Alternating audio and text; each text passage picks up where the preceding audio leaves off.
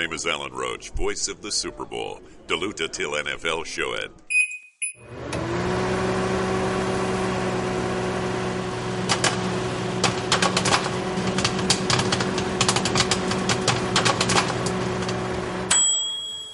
Yes, så er vi her igen. Du lytter til NFL-showet, der er produceret af Kvartrup Media og optaget live on tape i samarbejde med Tafel og Otset fra Danske Spil.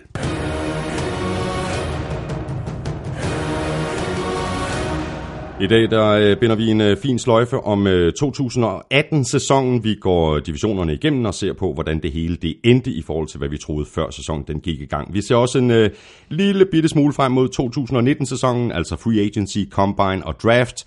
Vi kommer ikke til at gå øh, voldsomt meget i detaljer. Der kan nå ske rigtig meget, og det meste ville være gætterier. I dagens udsendelse, der kan du øh, blandt meget andet også se frem til øh, det quiz fra Armstrong, ugen spiller for tafel og spilchips til oddset fra Danske Spil. Du finder os de sædvanlige steder, og det er i iTunes, på diverse podcast-apps til Android-telefoner, og så kan du selvfølgelig lytte på nflshow.dk, på gulklyd.dk, SoundCloud, Stitcher og Spotify. Tak fordi du downloader og lytter og bruger lidt af din tid sammen med os, og et øh, ekstra stort tak til dig, hvis du er en af de 181 gode mennesker, der lige nu øh, støtter os med et øh, valgfrit beløb på tier.dk eller via linket på nflshow.dk, hver gang vi uploader en ny episode.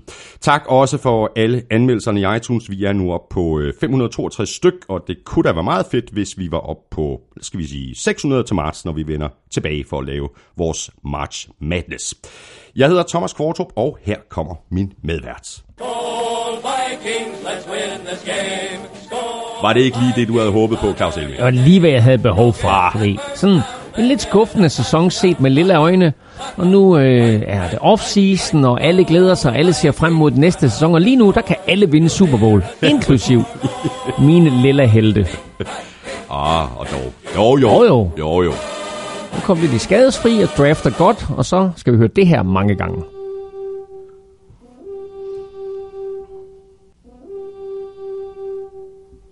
Jamen, uh, tuder hornet ikke også, hver eneste gang, der er en ny første down, eller er det kun, når I scorer? Nej, nej, alle første downs. Alle første downs, ja. det er ja. godt. Øhm, hvordan står det til, Claus M? Du, sådan, øh, du, du, du skrænter lidt. Nej, det er okay. Jeg, jeg, jeg hoster lidt. Jeg har haft sådan en dum hoste i lang tid. Øh, så vi hoster os igennem øh, den her udgave af NFL-showet, men øh, det går godt. Jeg har lige været på skiferie, og det var skønt. Du var i Østrig? Jeg var i Østrig, og øh, startede med lidt sol, så fik vi simpelthen lige 50 cm pudersne. Øh, fabelagtigt, og så sluttede det hele af med sol, så det var en, tæt på en perfekt skiuge. Ved du, hvad der også er perfekt? Jeg, jeg, jeg, jeg, hvor jeg lægger dem op til dig. Det er det ene straffespark efter det andet, det her. Ja, nemlig præcis. Kom så, ja. Tafelsækken, og ved du hvad, øh, det kan godt være, at vi er i off-season, men der ja. er ikke noget off-season over den der sæk der. Det er, tafelsækken er altid god. Tak, Christina. Super Snacks, American Ranch, Chili Banæs. Klassiker. Åh, oh, der er to gange Super Snacks. Der er også Super Snacks Holiday den her uge. Og de er også gode. Ja. Øh, original tafel. Chili cheese rings. Og naturligvis Move the sticks. Move the sticks. Hvad, hvad for en ja, vi? Skal vi ikke tage den der Super Snack Holiday? Jo, det er længe siden, vi har smagt den. Holiday, der er også sådan lidt, øh, det er sådan lidt holiday-agtigt, ikke? Altså. Jo, prøv at synge den der med Madonna. holiday. Ja, tryk på knappen. Ja, det gør det.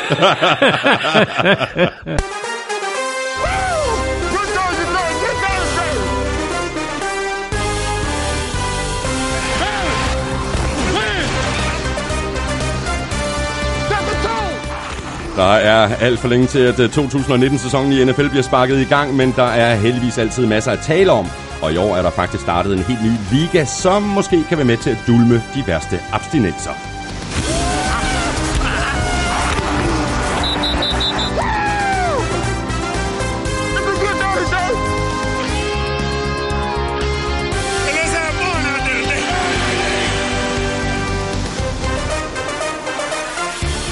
Hvis alt går godt, kan vi have hele tre danskere med i NFL i 2019. Det taler vi selvfølgelig om i dag, hvor vi også ser tilbage på, hvordan vi troede, at divisionerne ville ende, før 2018-sæsonen gik i gang. Jeg hedder Thomas Kvartrup, og med mig har jeg Claus Elming.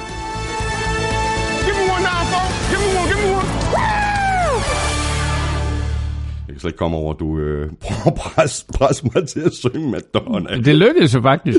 Ja, ja, ja, ja en lille smule. Ved du hvad, nu, nu har jeg lige smagt de her Super Snack Holiday. Det er en, nogle gange så, så går der for lang tid mellem, vi smager de forskellige chips, fordi den er faktisk super god, den her. De er klasse. Den er mega god. De der super snacks, de er i det hele taget rigtig gode. Ja. Så, Lad mig lige ja. få en, en håndfuld herover, så Ja. kan du sidde med, Bum. med posen over, ikke? Ja, tak. Godt, men, øh, Claus, skal vi ikke øh, lægge ud med lidt, øh, lidt øh, danskerdong? Jo, for pokker. Nyheden. Øh, Over dem alle. Præcis. Øh, den danske kicker, Philip Andersen, øh, har skrevet under på en øh, kontrakt med Buccaneers, øh, og den nyhed kom der sådan lidt ud af det blå. Den kom meget ud af det blå. Øhm, jeg, øh, jeg var til øh, min gode veninde, øh, Andrea Elisabeth Rudolfs, øh, 10 års fødselsdag for, for hendes firma Rudolf Care. Og øh, så kan jeg godt mærke i min, øh, i min bukselomme, at der er hæftig aktivitet. Jeg tænker, hvad fanden sker der? Mm. Og så er det altså halvdelen af Gul Klud, som forsøger at få fat i mig, for at fortælle mig, at øh, det netop er breaket, at øh, Philip Andersen har skrevet under med øh, Tampa Bay Buccaneers. Og så gik jeg ellers ud i baghaven der, mens der var fester, så stod jeg og sagde, hvad fanden, hvad gør vi lige ved det her, og hvordan dækker vi det, og hvordan får vi hurtigst Philip i tale, og så videre. Ja, ja. Så der ligger en, en masse super fine nyheder omkring det inde på Gul Klud, og interview med manden selv, og så videre. Og der kommer også et par historier i løbet af den her uge. Øh, men det var jo en kæmpe nyhed. Ja, han, han, han kommer fra, fra, fra tysk fodbold. Ja, altså han har jo spillet i Danmark selvfølgelig. Han har spillet for, ja. for, for tre forskellige klubber i Danmark, og har også været øh, fast på, på landsholdet og så videre. Øhm, og lidt eller Simon Mathisen, du ved, så når man kommer ind og begynder at spille amerikansk fodbold, jamen så gider man ikke kun at være kicker, du ved, så han var også tidligere receiver og så Ja, videre. ja. Men det stod hurtigt klart, at, øh, at hans evne til at sparke til en fodbold, den var, den var lidt usædvanlig. Mm. Så han ryger til tysk fodbold og kommer ned og spiller for Berlin Rebels. Og jeg var udmærket klar over hans eksistens. Jeg vidste også godt, at han var røget til tysk fodbold. Men derfra og så til at have NFL-potentiale, det tog fusen på mig, ligesom Ja, det tog og- ja, fusen på rigtig, rigtig mange andre. Ja. Men øh, han har altså været til nogle kicking camps øh, igennem årene her, og nu her øh, i, i begyndelsen af februar var han så til den her kicking camp, øh, der hedder Michael Husted Kicking Camp, øh, hvor Simon Mathisen også var til stede. Simon sparkede ikke, men, men øh, foretog øh, noget, noget statistik og noget opregning Mhm. med, med det her trackman, som han arbejder for. Og øh, så kommer Buccaneers hen til Simon, og så siger de, hvad, kan vi, vi skal lige bruge noget statistik på ham der. Har du, har du noget? Kan vi lige se noget? Og så mm. giver Simon øh, det statistik, som, som Trackman nu har udarbejdet på, på Philip. Og det næste, der sker, det er, at, øh, at ild og, og, og, og vand og hav og jord og det hele står i et, og øh, Philip Andersen pludselig er NFL-spiller. Så kæmpe stor tillykke til ham. Lige nu, den eneste kicker på Buccaneers roster.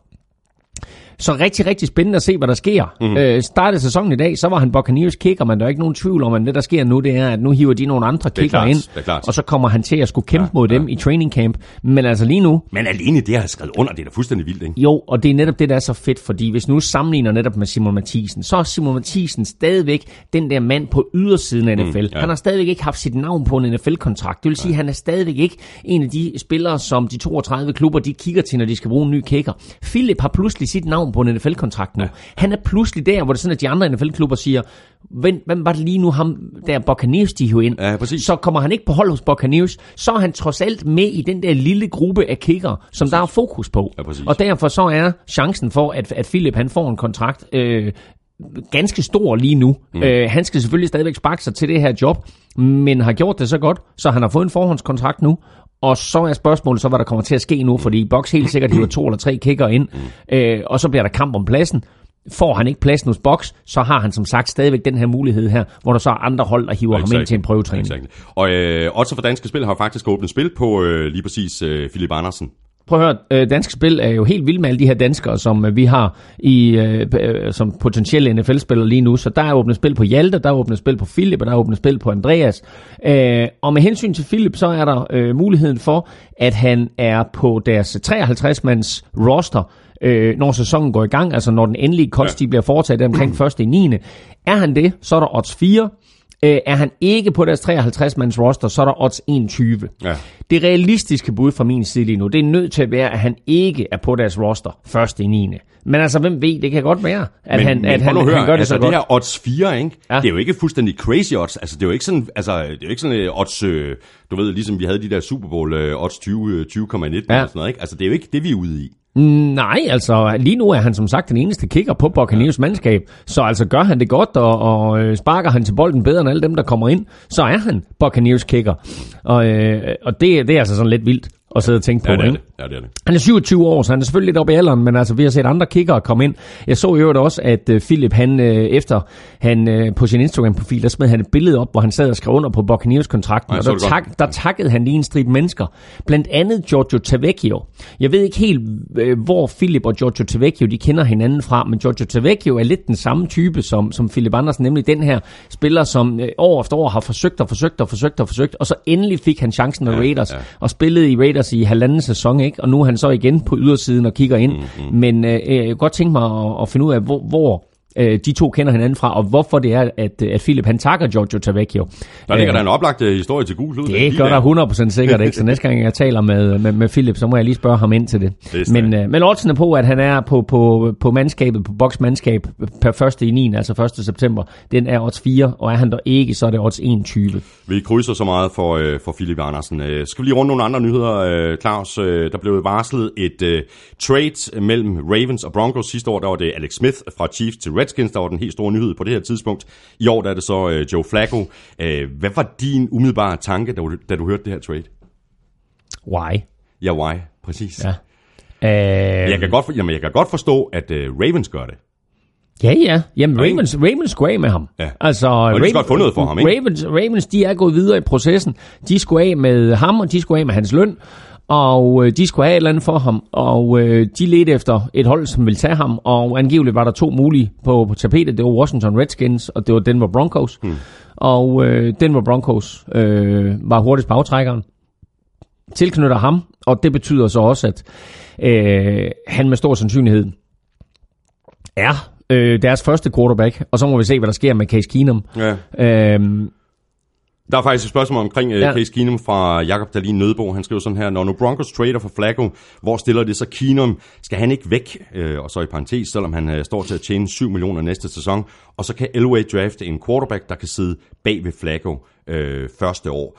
Og det er altså pointen her i forhold til, at, at Elway og Broncos uh, uh, sagtens kan drafte en quarterback, og også mm. potentielt drafte en, en quarterback i, i første runde. Det er jo ikke udelukket, bare fordi de har uh, signet Flacco. overhovedet ikke, og øh, som vi talte om i forrige podcast, så er Elway øh, vist halvforelsket i den fyr, der hedder Drew Lock. Ja. Og øh, Drew Lock stormer op af forskellige holds draftboard og kunne godt risikere øh, eller ende med at blive den quarterback, der bliver draftet først af alle. Mm. Hvis vi sådan lige nævner tre quarterbacks her nu, som øh, der er varme navne til draften, så er det Drew Lock, som altså angiveligt er, er Elways første valg. Så er det Dwayne Haskins, som øh, hele året faktisk har, altså in- inklusive øh, sidste øh, efterår, har været øh, alle holds første quarterback sagt, okay, det er ham her, han kommer til at blive valgt som den første quarterback. Og så er der ham her, Kyler Murray, mm. som jo øh, vandt prisen Heisman Trophy for at være årets bedste college-spiller. Men han er jo, øh, øh, hvad, en meter og 6,78 på en god dag, ikke? Mm. Øh, og vejer 90 kilo, så han er jo ikke verdens største spiller. Øh, og 90 kilo er vist også på en god dag. Øhm, så øh, øh, interessant at se, hvad der sker med de tre, og om ja, de alle tre bliver valgt i første runde, og hvem af dem, der bliver valgt først. Det kan vi lige Øhm, tale mere om uh, til sidst i, i udsendelsen, når vi kigger Ja, ja, frem, sikkert. frem mod Combine og Jeg vil bare, jamen, det, var og bare lige, det var bare lige for at runde den der, fordi øh, det interessante det er, øh, hvor stor run der bliver på de her quarterbacks, ja. og hvad Denver er villig til at give ja. Ja. for at få fat i Drew Lock. Ja. Og så skal man bare lige lægge mærke til, at da John Elway kommer ind og tager over i, i Denver, så hiver han Peyton Manning ind, øh, og har stor succes med det i de første par år, så dør, El- så dør øh, Mannings arm, øh, og alligevel er de i stand til at vinde Super Bowl, mm. fordi øh, han har et godt forsvar omkring sig. Så drafter han Paxton Lynch. Der skyder han jo fuldstændig fejl. Mm. Øh, Trevor Simeon kommer ind og tager over. Gør det vel... Øh, altså, hvis vi, hvis vi skal være optimistiske, OK. Mm. Altså, bedre var det ikke. Nej, Øh, i hvert fald ikke fremtidens mand. Nej, så henter han Case Keenum ind. Øh, det er jo heller ikke ligefrem med nogen succes. Mm. Så Elways track record, selvom han jo var første quarterback, der blev draftet i 1983, og en af de aller, aller største gennem tiderne, og spillede sig i fem Super Bowls, mm, og mm. vandt de to, og Super Bowl MVP, og Hall of Fame, og alt det der. Så hans track record med at finde quarterbacks, Præcis. er ikke sådan super Nej, god. han var bedre til at, at, at spille quarterback, end Ja. til at evaluere talent Og øh, på derfor, derfor, derfor så undrer det mig lidt. Hvad sker der med Flacco? Hvorfor er det, hvorfor er det han tror, Flacco passer bedre ind i det her angreb her? Øh, hvad er det, han vil gøre ved Flacco? Flacco er jo også, hvis vi nu ser på, hvordan NFL udvikler sig i øjeblikket, så er Flacco jo af den helt gamle skole. Ja. Ikke? Altså, Flacco, han er pocket passer. Han står dernede, og så vurderer han, hvor han skal kaste bolden hen. Mm. Og så har han selvfølgelig den her raketarm, så han kan smide den 70 yards ned ad banen. Men han er jo ikke en Patrick Mahomes, der får noget til at ske på egen hånd øh, og kaster no-look passes. Og han er jo heller ikke en uh, Baker Mayfield, som kommer ind og, og er vant til de her fuldstændig sprit nye college-angreb, der, der tager NFL med storm i øjeblikket. Så hvad er det, Elway vil? med Flacco? Er han kun en overgangsperson, eller har han bare brug for en eller anden form for, for stabil kraft dernede? Øh, hvad gør han? Går han ind og drafter Drew Lock? Altså, jeg synes, der er så mange spørgsmålstegn og så mange underligheder også ved, at de henter ja, Joe Flacco ind. Er, og så, og så, er han så meget bedre end Case Keenum? Nej, det, det, nej, det synes jeg jo for eksempel ikke, han er. Altså, spørgsmål, altså også fordi Case Keenum jo trods alt har evnen til at kunne skabe noget ja, på egen ja, hånd. Ja. Det har Joe Flacco altså ikke. Øhm, så Case Keenum, spørgsmålet er, hvad der sker med ham. Bliver han i organisationen 7 millioner dollars er ikke vanvittigt meget for en backup quarterback. De kunne godt beholde ham, men Case Keenum er jo også der, hvor han vil starte. Han gider jo ikke at være backup. Mm. Øhm, lad de, så de to kæmpe om starterpladsen, og så se, hvem der vinder. Og hvad sker der, hvis de for eksempel får fat i Drew Lock, og han kommer ind, og han spiller bedre end de to andre, siger de, så fint nok, så er pladsen Locks med det samme. Øh, rigtig, rigtig mange ubesvarede spørgsmål på quarterback-pladsen i Denver lige nu, og derfor synes jeg også, at det er højst besynderligt, ja. at Denver henter Joe Flacco.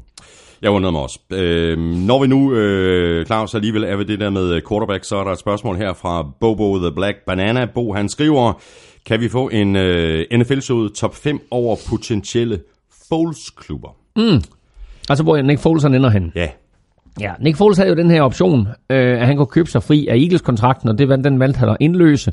Eagles havde så været så søde ved ham, at de har givet ham en 1 million dollar bonus, og dermed så halverede de den her buyout, han havde. Han kunne annullere sin kontrakt for 2 millioner dollars, de har givet ham en. Ergo skulle han så kun i går så betale 1 million dollars, men det betyder så også, at han er en fri mand nu, mm. og, og er fri til at forhandle sin egen kontrakt. Hvis vi sådan kigger logisk på det, så vil det jo være smart for ham at blive forenet med Joe DeFilippo i... Øh, i Jaguars. Ja. Øh, og det er helt oplagt af flere grunde. Det er helt oplagt. Øhm, man kan også sige, at uh, Washington Redskins ja. står og mangler en quarterback, øh, set lys af, at Alex Smith øh, er skadet. Øhm, så har vi, øh, så har, hvad har vi mere? Øhm, Dolphins. Miami Dolphins. Som, som Miami Dolphins har endnu ikke officielt nej. sendt Ryan Tannehill på porten, så, så han kunne godt øh, komme ned og, og overtage øh, jobbet der. Mm. Øhm, det var tre. Hvad har vi så? Panthers med, med Cam Newton. Vi ved ikke, hvordan, øh, hvordan hans øh, skulder kommer til at arte sig. Altså, vi, vi har jo spekuleret lidt i, øh, om han kommer til at sidde ude hele 2019-sæsonen. Altså, at, det, at de laver sådan en Andrew Luck, øh, simpelthen trækker ham ud. Og, og altså, som det, forlyder nu, som det forlyder nu for Carolina, så gør de jo. Og så har de selvfølgelig brug for en quarterback. Men spørgsmålet er, om, om, om Nick Foles han gider at komme ind og være den etårsløsning. Jeg tror, Foles han, han nu synes, at han i de her to sæsoner for Eagles har bevist, at han skal være starter. Mm. Så han vil et eller andet sted hen, hvor han kan få en, en længerevarende kontrakt. Mm. Jeg synes, der er et hold, jeg glemmer, er der ikke det? Box måske? Buccaneers kunne da være en mulighed, ja. Også interessant at se, hvad Buccaneers gør med, øh, med, med James Winston-situationen. Øhm, men, øh, men jeg tror, de tre førstnævnte, tror, de tre førstnævnte ja, ja. Er, er, er de tre store. Ja, og, øh, og Jaguars som den absolut favorit i, ja, det må det være. i min det, bog, ikke? Det, det må det være. Ja. Anden stor nyhed, det er, at uh, Browns har samlet uh, Kareem Hunt op. Uh, der er nok ikke den helt store tvivl om, at, uh, at folkene i Cleveland, de har meldt det ud nu så tidligt, så de satser på, at den ballade, der måtte uh, komme omkring den her signing, mm. at den sådan ligesom er, at det værste, det er blæst af, når sæsonen den starter til, til september. Det ved jeg ikke, om de skal satse på, men jeg tror, det Hvorfor det, de tror du det? Ja, men fordi at hvis de nu gjorde det lige før, at uh, sæsonen gik i gang, så ville der være en helvedes masse ballader, mm. en helvedes mm. masse historier osv. Mm. De satser vel på, at, uh, at folk de ligesom har fået raset ud og sagt, hvad, hvad er I for nogen i, i Cleveland? Hvorfor, ja. hvorfor, hvorfor signer I Kareem Hunt? Ja.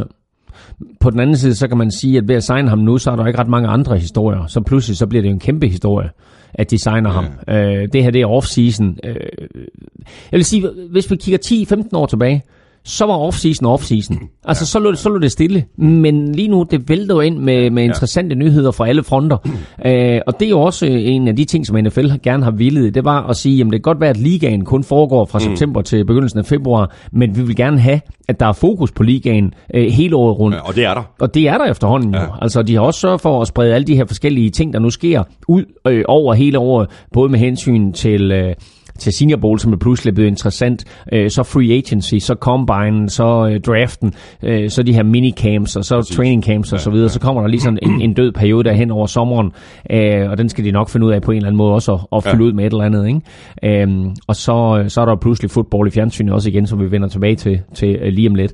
Øh, det kan vi men, faktisk snakke om nu, fordi der er det spørgsmål. Ja, lad mig lige gøre Kareem Hunt færdig. Okay. Øh, fordi øh, jeg synes, der er mange interessante ting med, med, med Kareem Hunt.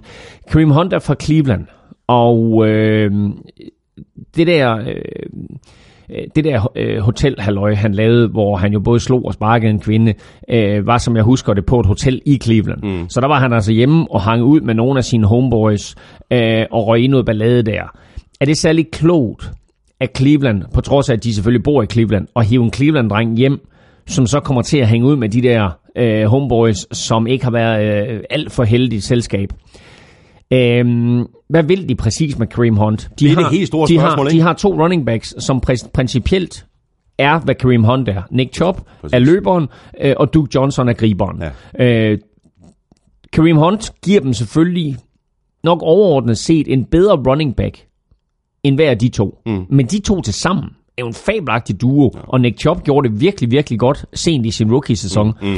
Og altså, jeg elsker... Og han var da også hedde sådan lidt... Hvad, ja, præcis, det? præcis. Og Duke Johnson, synes jeg jo, er en meget, meget undervurderet mm. uh, receiving øh, back. Altså, når vi taler om de der uh, running backs, der er gode til at gribe bolden, så er det jo sjældent, at vi nævner Duke Johnson. Men jeg synes jo, han er fabelagtig mm. og har nogle uh, super fede moves, så snart han har bolden i hænderne. Uh, Kareem Hunt kommer ind nu her han blev hentet ind af John Dorsey, som er general manager i Cleveland Browns. Det var også John Dorsey, der hentede ham til Kansas City, fordi der var han general manager på det tidspunkt. Mm. Så han ved, hvad det er, han har i Kareem Hunt. Jeg er sådan lidt interesseret i at finde ud af, er det her en strategisk manøvre, forstået på den måde, at de henter Kareem Hunt ind, og så har de rettighederne til ham. Mm. Og så bruger de ham nærmest til at få ekstra draft picks. Så de igen simpelthen siger, at vi investerer noget kapital i ja, ham, ja. for at få nogle draft picks. Så den der ildebrand, der skal slukkes og så videre, og alt det ballade, som du siger, der kommer, lad det gå over. Og så har vi pludselig en spiller, som har udstået sin straf, har fået taget de 6 dages karantæne, eller hvor meget han nu får, mm. etc. etc. Her har vi en spiller, som er ganske ung stadigvæk, og har masser af talent. Ham kan vi bruge som en eller anden form for forhandelsobjekt, og så få et eller to draft picks for ham. Jeg kunne godt se, at det var den måde, ja. at de ønskede øh, at, at, at benytte ham, øh, fordi jeg kan ikke se, at og han nødvendigvis jeg... tilføjer, altså selvfølgelig er han en god spiller, men tilføjer han noget, som Nick Chubb og Duke Johnson ikke har? Ikke umiddelbart. Man kan sige, at han tilføjer det i, at når de har ham på banen, så har han begge dele samtidigt. Men altså, øh, der er ikke nogen klub, som kan stille en running back trio lige nu, på papiret, Nej. som er lige så god som de tre. Nej. Og så kan, man, så kan man stille sig selv spørgsmålet, har de brug for alle tre? Nej, det er det. Øh, og det, der bekymrer mig øh, i forhold til, til, til, den her, øh, til den her signing, det er altså, hvis nu Kareem Hunt var blevet samlet op af Patriots, altså en organisation, som har alt på plads, og hvor det hele det bare kører som smurt, sammenlignet med Cleveland Browns, hvor alt er ved at blive bygget op. Mm. Altså, øh, det, øh, potentielt vil det kunne skabe meget mere ballade i Cleveland, end det ville kunne så mange andre steder. Ja, og man kan sige, altså øh, den stabiliserende faktor hos Cleveland, det er øh, John Dorsey, som er kommet ind, og, og jeg synes faktisk har lavet mange gode ting indtil videre.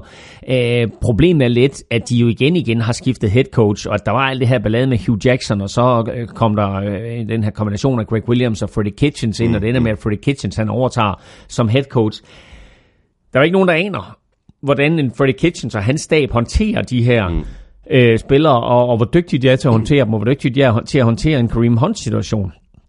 Så, øh, så det ved vi heller ikke noget om, og det er igen der, hvor man kan sige, jamen altså, var det, var det nu en, øh, altså, øh, var det en Bill Belichick, øh, så kunne han komme ind, du ved, så vidste han, noget, hvad han havde at gøre med, ikke? og man mm. kan sige, at Andy Reid valgte også at håndtere øh, situationen på den måde, han nu gjorde, han sagde, mm. det her har jeg ikke behov for på mit hold, Nej. så selvom de havde et potentielt Super Bowl hold, så smed de altså Kareem Hunt på porten, og viste jo også egentlig, at det sådan, at, at de med de erstatninger, de havde op, gjorde det fornuftigt, selvom de selvfølgelig ikke endte i Super Bowl. Øh, men altså, John Dorsey tror jeg har styr på det, resten af staben og ejere om, og så videre i Cleveland har endnu ikke bevist over for mig, at det er sådan, at, mm. øh, at, at de er der. De er selvfølgelig på vej i den rigtige retning, men kan de håndtere Kareem Hunt, og hvad er, hvad er deres planer med ham?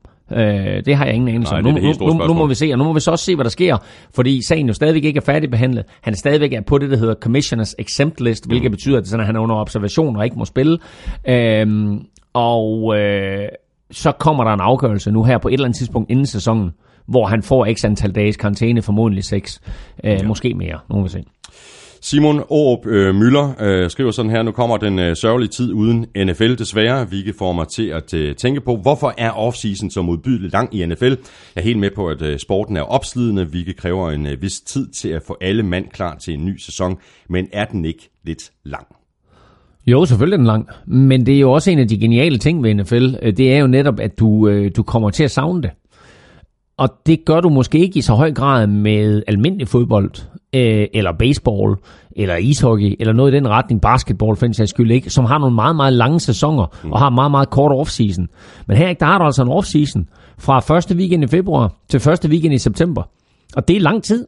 Og det betyder også, at, det sådan, at, at der er sådan en eller anden form for, for forventningens glæde hvert år. Øh, og som jeg lige nævnte i, i, i vores intro, på nuværende tidspunkt, der er alle 32 klubber, der tror de jo på, at de kan vinde Super Bowl til næste år. Mm. Ikke? Nu skal vi igennem free agency, vi skal igennem draften, og der er nogle klubber, der har fået nye head coaches, og der er nogle nye øh, klubber, der får, får nye profiler tilføjet. Og det er jo det, der er med NFL. Det er, at den her ventetid her, den gør, at opbygningen til den nye sæson, øh, er for det første langvarig, men for det, også, for, det, for det andet også sådan, så når den nye sæson så kommer, så sidder vi jo alle sammen spændt foran fjernsyn, der siger, præcis. hvad sker der nu? Og ved ikke, hvad der kommer til at ske. Glæder os jo over de her fuldstændig vanvittige ting, der sker. Og det jeg altid siger, øh, der er med NFL, det er, at øh, det eneste, vi ved, vi kan forvente, det er, at vi ikke aner, hvad vi skal forvente. Ja, ja præcis. Det kan, det kan vi også, det kan vi Præcis. også øh, komme nærmere, når vi går divisionerne igen, Ja. ja. og se på, hvad vi, hvad vi skød på, før, de, øh, før øh, sæsonen gik Præcis. i gang, og hvordan det hele det, det, det sluttede. Ikke? Øh, det, der så er kommet til i, i år, øh, nu er det her tomrum jo sådan blevet fyldt en lille bitte smule ud med noget fodbold. AAF, Alliance of American Football, øh, første kamp blev spillet nøjagtigt en uge efter, at øh, Super Bowl Ja. ja. blev, blev, blev spillet. Og umiddelbart, der synes jeg faktisk, altså, jeg har ikke set sådan hele, hele kampen, mm. jeg har set øh, highlights øh, Ja. og, og sammendrag, men altså, jeg synes det er umiddelbart, at, øh, at niveauet ser, ser forholdsvis fornuftigt ud, og, og her har vi vel i virkeligheden den her anden division øh, i situationstegn, eller udviklingsliga, som, mm. vi, som vi har efterlyst tidligere. Ikke? Jo, altså, og det her, det er jo en af, af flere øh, ligaer, som, som ser dagens lys nu herinde for de næste par år. Vi ved jo, at XFL kommer. Ja. Øh, vi ved ikke helt, hvad vi skal forvente af dem, men det er klart, at de vil også prøve at, at lave nogle tiltag, der gør det sjovt at se fodbold og se fodbold på en anden måde. Øh, så kommer der en Pacific Coast Liga, som øh, også kommer til at se dagens lys, men som skal være for, for lidt yngre spillere, øh, og spillere, som, øh, som måske øh, gerne vil tjene nogle penge, øh, uden at nødvendigvis at have taget collegevejen. Og så øh, er der den her AAF-liga, altså Alliance of American Football, som så dagens lys, som du siger præcis ugen, ugen efter øh, Super Bowl, og i øvrigt øh, på samme øh, tv-selskab, ja. som viste Super Bowl, nemlig CBS. Ligaen består af otte hold, øh, fordelt over øh, det meste af USA, øh, primært i byer, som ikke har øh, NFL i forvejen, dog øh, har øh, Atlanta et hold med i ligaen her. Ja. Atlanta Legends, og så er der Birmingham, Iron, Memphis Express, Orlando Apollo, Salt Lake Stallions, San Antonio Commanders og San Diego Fleet. Så San Diego har fået fodbold igen. Uh!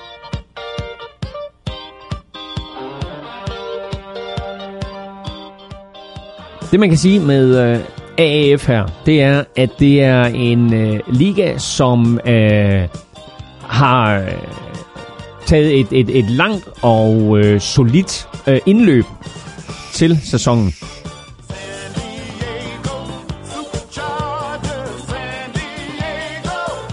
Chargers! Fleet! øh, holdet nede her San Diego Fleet. Nej, det er, det er en liga, som har taget et, et godt og solidt langt indløb til øh, den her første sæson, og har gjort det på den måde, at de har, de har noget kapital i ryggen, de har en god organisation, de har et tv-selskab med, øh, de har faktisk NFL med som partner også. Ja, præcis. de har fået nogle gode trænere ind, nogle gode øh, trænernavne, altså blandt andet Mike Martz, som jo stod i spidsen for St. Louis Rams, en Steve Spurrier, som havde en, en øh, stor college-karriere som træner, en, en, kort og knap så gloværdig trænerkarriere i NFL, øh, nogle, nogle quarterbacks, øh, som vi kender, øh, nogle running backs, som vi kender, andre Trent profiler. Richardson. Trent Richardson, running backen er der, øh, Christian Hackenberg, øh, quarterbacken Ja, er der, øh, med Scott Tolzien. Men også er med, ikke? Jo, jo, tidligere Texans uh, quarterback. Uh, der er andre navne, uh, som, som er med, uh, og, og det er sådan lidt en, interessant. Uh, Zach Stacy, running backen ja, fra, fra ja. St. Louis Rams, som også havde succes i en, i en, i en overgang i NFL, spiller i ligaen og har set god ud indtil videre. Så uh, flere andre quarterbacks, vi kan huske, da vi nævnte også, da, da Washington Redskins hentede Josh Johnson ind, mm. at, at han var med i den her liga. Han, der blev holdt sådan en quarterback draft, hvor det ikke, ikke var alle spillere, der blev draftet, men de her otte hold, de draftede quarterbacks, og der blev Josh Johnson altså draftet nummer et ja. øh, af alle. Øh, running back Bishop Sankey øh, er med, øh, tidligere øh, Tennessee Titans. Øh, din gode ven, Dennis Erickson, øh, er, er head coach for øh, Salt Lake Stallions. Ja, pøj, pøj med det, Salt Lake. Præcis. Øh, Brad Childress, den tidligere Minnesota Vikings mm. øh, head coach, øh, og offensive coordinator i mange, mange år øh, rundt omkring, øh, er head coach for Atlanta Legends. Så øh, masser af interessante navne, både på træner- og spillerfronten. Og det betyder også, at, det er sådan, at, at vi egentlig har fået et, et par øh, første spiluger her med udmærket action og et par, par, par gode spil. Der er stadigvæk et, stykke, et stykke vej op ja, til NFL. Ja, ja, det Men det, øh, som er interessant ved AF, det er, at i og med, at NFL er med som sådan en eller anden form for, for sidelinjepartner, øh, så kan vi også se, at nogle af de tiltag, der bliver gjort i ligaen, øh, er noget, som NFL helt sikkert studerer og siger, at det er noget, vi skal føre ind. For mm. eksempel så er der ikke noget, der hedder kickoff Nej, i ligaen. Der er helt specielle regler for onside kick. Der er øh, playklokken er sat ned fra 40 til 35 sekunder, etc. Så en masse ting, der gør, at kampene bliver kortere. Og øh, ambitionen for ligaen her er at komme ned på to og en halv time. Øh, og det er jo også noget, du ved, hvor man ligesom siger, jamen nu kigger vi lidt på, hvordan det er den nye generation, den unge generation, mm, mm. de ser fjernsyn eller streamer deres kampe, eller hvad de nu gør. Øh, og der er der, der, er der sådan øh, rimelig mange tegn, der siger, øh, eller peger på, at unge mennesker ikke gider at sidde i tre timer plus og se en fodboldkamp. Så nu skal vi altså ned på to og en halv, og der er ikke nogen tvivl om, at NFL de kigger på de her tiltag og siger, et, Hvordan får vi kampene gjort kortere? Og to, hvad med det her kick-off her? Mm. Er det noget, som folk de savner ja. i spillet? Der er faktisk et spørgsmål ja. her fra uh, Rasmus Storman Jensen, lige præcis i forhold til, uh, til kick-off. Uh, mener I, at den nye kick-off-regel med line-up 1 yard fra linjen har haft den ønskede effekt, eller har den kun gjort visse kampe mindre spændende til sidst ved at umuliggøre onside kick? Uh, det har så ikke noget med AAF at gøre, men, men det Nej, er jo det er NFL-spørgsmål. Det er NFL, ja. NFL-spørgsmål. Ja, øh, altså NFL gør jo mange ting for at gøre spillet sikre, jeg synes ikke nødvendigvis, altså det er klart, at det her det også gør spillet sikre, fordi øh, kick-off-spillerne så ikke kan få det lange tilløb og komme op i fart. Øh, men jeg synes, at vi har, vi har haft svært ved øh, at se, at onside kicks har ret store chancer for at blive gennemført ja, succesfuldt. Ja. Og derfor så synes jeg ikke nu umiddelbart, at det her det er den rigtige løsning. Der skal gøres et eller andet, så man i hvert fald har chancen. Og øh, måden det fungerer på her i, i AAF, det er, at ønsker man at udføre et onside kick, så får man en down til at få øh, 12 yards. Man mm. får, øh, jeg mener, det er fjerde down og 12 fra sin ja, 25 yard linje. Ja og, og completer man den, så må man så fortsætte angrebsserien. Mm. Så du har altså et forsøg til at få de her 12 yards, og det kan så være løb eller kast, men altså ikke noget med spark at gøre. Mm. Øhm, så øh, det, det er en ny måde ligesom at sige, at det er et fodboldspil, det er ikke et sparkespil. Så øh, hvis man kigger sådan overordnet set på det, så hedder det her spil fodbold, men NFL er jo godt i gang med at fjerne alt, hvad der hedder spark i mm. spillet. Mm. De prøver på, at, og, altså field goal vil altid eksistere, men altså ekstra point øh, kan vi jo godt risikere at se bliver helt fjernet fra spillet. Og nu er de altså i gang med at tage kick-off ud af det, og hvem ved, hvad der sker med punt på, på sigt. Æ, og så er der altså ikke ret meget foot over football. Og kæft, det vil være spændende, det der med, altså, øh, 4 down og 12 fra en 25-yard linje, ikke? Fordi det er jo, øh, jamen altså, det er, det, er, det er jo lige så, det er jo lige så risky nærmest, øh, som et onside kick, ikke? Jo, jo, altså, og der, der, der, det er ikke der, man skal miste bolden, vel? Nå, nej, men altså, altså det, nej, nej, men det, det er jo ligesom en onside kick. Præcis. Ikke? Altså, og, og, du, og, og, du går selvfølgelig kun efter, jeg mener faktisk også kun, at det er inden for de sidste 5 minutter øh, af, af anden halvleg, at du kan gøre det. Ja. Øh, derudover så alle de her øh, replay-ting, som, som NFL har haft problemer med at finde ud af, hvordan de skulle håndtere, der er der også sat øh, replay-regler ind øh, i AAF, øh, som også er inden for de sidste 5 minutter, der for eksempel kan ses pass interference igennem, mm-hmm. øh, sådan så vi ikke har fået den situation, som vi havde mellem Rams og, og Saints i NFC-finalen. Og øh, så var der en sidste... Nå, overtidsreglerne. Øh, de siger direkte, øh, lederne af AF, vi er ikke bange for uafgjort. Så øh, overtidsreglerne er sådan en, øh, en afart af college-reglerne, hvor man får almindelig spil fra, jeg tror det er 25 linjen og så ser man, hvem der scorer flest point på en angrebsserie, ja. og scorer begge hold lige mange point, så ender kampen uafgjort. Ja, præcis. Øh, sidste spørgsmål i, i forhold til AAF øh, kommer fra Jesper Skov Madsen. Han, øh, han spørger simpelthen, øh, hvem, hvem ejer AAF og XFL? Uh, øh, XFL er Vince McMahon, uh, som også er, er boss for det her World Wrestling Federation, altså det her show wrestling. Uh, hvem han lige har med som, som ekstra investorer, det ved jeg ikke. Øh, uh, AAF, AAF, det er, uh, det er lidt mere spredt ud. Der er et hav af forskellige investorer. Øh, altså vi har de to, øh, som har startet det hele, som er Charlie Epperson, som øh, er en stor mediemogul, mm. og så har vi øh, Bill Polian, som har en, en stor øh, og gloværdig NFL-fortid øh, i på direktionsgangene. To sekunder. og øh, to sekunder igen. Det er i orden. Mm. Øh, og derudover så er der så et hav af, af medinvestorer, blandt andet... Øh, øh, blandt andet Justin Tuck, øh, den her øh, tidligere superstjerne på den defensive linje for, øh, for, for New York Giants. Øh, han har investeret nogle penge i det. Der er andre øh, enkelstående profiler, som, som har investeret penge i det. Og så er der angiveligt nogle, øh, nogle firmaer sådan fra, fra Kaliforniens område, fra Silicon Valley-aktigt, øh, som har smidt nogle penge øh, efter ja. det her. Øh, helt præcis hvem og hvor meget ved jeg ikke. Men det betyder også, at, at ejerskabet sådan er spredt ud på flere. Mm. Jeg tror faktisk, øh, jeg tror rent faktisk, at der er en, en, en rimelig øh, god chance for, at den her liga den kan overleve. Øh, dels på grund af kvaliteten, og dels på grund af, at, øh, at jeg, jeg tror, der er, er nok interesse for sådan en, en udviklingsliga, og ikke mindst, så har de tv-aftalerne på plads, og det er bare alfa og omega, at der kan blive genereret nogle penge i det her system, så, så det kan få ben at gå på. Ja, øh, og, og, og, nu, og nu det spørgsmål, der var lidt tidligere omkring, hvorfor er off-season så lang? Jamen nu er pludselig off-season lidt kortere, fordi nu kan du se nogle spillere, mm. som trods alt har en vis kvalitet, og som jo kan spille den her liga, gør det godt, og så måske her spille sig til en kontrakt i NFL, og så kan du se ja, dem i NFL ja, ja. Øh, til den kommende sæson. Så her har du din udviklingsliga, du har noget fodbold på et okay øh, højt plan, som ligger uden for både NFL og for college-sæsonen. Så øh, de, har fået, øh, de har fået udmærket fat til at starte med. Deres ratings er ikke sådan øh, helt igennem taget endnu, men altså, de skal nok få fat, og vi må bare sige, at med de profiler, der er på spillerfronten og på trænerfronten, der er der noget potentiale i den her ja, liga. Ja. Og så må vi også sige, at det er ikke en liga, som... Øh, er gået sådan fuldstændig overboard, hvad angår lønninger. Der er en helt klar grænse for, øh, hvad folk de kan tjene i den her liga, og, øh, og det bliver altså holdt på, på et minimum indtil videre, selvom man kan sige, okay, med 50 spillere, som hver især skal have i gennemsnit sådan 80-85.000 dollars, så skal der nogen penge i kassen ja, for at få det her til at rundt. Ja. Apropos øh, penge øh, og et lidt øh, større øh, pengebeløb, så har Kaepernick og NFL, øh, de har en syn indgået en eller anden form for aftale, øh, virker til, at de har gravet dybt i lommerne øh, for at undgå mere øh, ballade. Kaepernick har i hvert fald trukket sin collusion-anklage tilbage, og det er jo nogle fuldstændig vanvittige beløb, der, der cirkulerer, altså ikke officielt, men sådan det, der bliver talt om. Colin Kaepernick og Eric Reed havde øh, lavet et søgsmål imod NFL, hvor de beskyldte klubberne og ejerne for sammensværgelse, og om at have aftalt at holde de to spillere øh, uden for NFL. Og skete der selvfølgelig det, at Carolina Panthers de skrev under med Eric Reed sidste år, og så faktisk også i den forgangne uge har givet ham en ny kontrakt.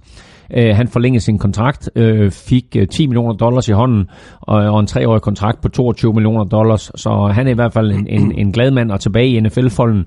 Colin Kaepernick har selvfølgelig stadigvæk ikke nogen kontrakt med noget NFL-hold, men har angiveligt fået et sted mellem 50 og 80 millioner dollars øh, for at øh, i et forlig som simpelthen øh, afslutter den her sag, øh, uden at nogen af parterne vinder, eller uden at nogen af parterne taber, og at alt, hvad der nu er kommet frem i den her efterhånden øh, lange og dybdegående undersøgelse, at alle de ting, der er kommet frem, at de bliver fejret ind under gulvtæppet, ja, ja. så øh, NFL ikke skal bekymre sig om, hvad det sådan, at den her øh, undersøgelseskomité, den har fundet ud af. Vi skal have quizzen! Åh. Oh.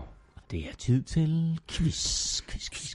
Åh, sat med hurtigt vi bliver færdige med ham Kaepernick der. Vil du snakke mere Kaepernick? Nej, nej, det er okay. Altså, jeg havde bare, du ved, jeg tænkte bare, det var en stor sag. Men, Jamen, altså, det, er en, det er en kæmpe stor men sag. Det er men det er også. Men, men, ja, men Kaepernick er så ikke en stor sag længere. Altså, det, det, det, det, det mest interessante, det er det her med, hvor meget af det NFL, de har, de har hostet op med, ikke? Og spørgsmålet er så, fordi nu siger du alle de her oplysninger, som er blevet gravet frem, og mhm. bla bla bla, de bliver faret ind under gulvtæppet. Lurer mig, om der ikke sådan bliver lækket nogle ting på et eller andet tidspunkt om, hvad det var, der rent faktisk lå og pressede NFL til at give øh, Kaepernick alle de her penge. Nu må vi se, altså. Det, det, er jo, det er jo det, der er formålet med hele det her forlig. Det er jo netop, at, at begge parter tiger stille. Øh, og så er, er næste skridt i processen, det er jo så at se, om Colin Kaepernick han får et job. Øh, apropos AAF, så var der jo en snak om, at han skulle have været ind i AAF, mm. og AAF og spille. Øh, og den højst lønnede i AAF øh, får 385.000 dollars.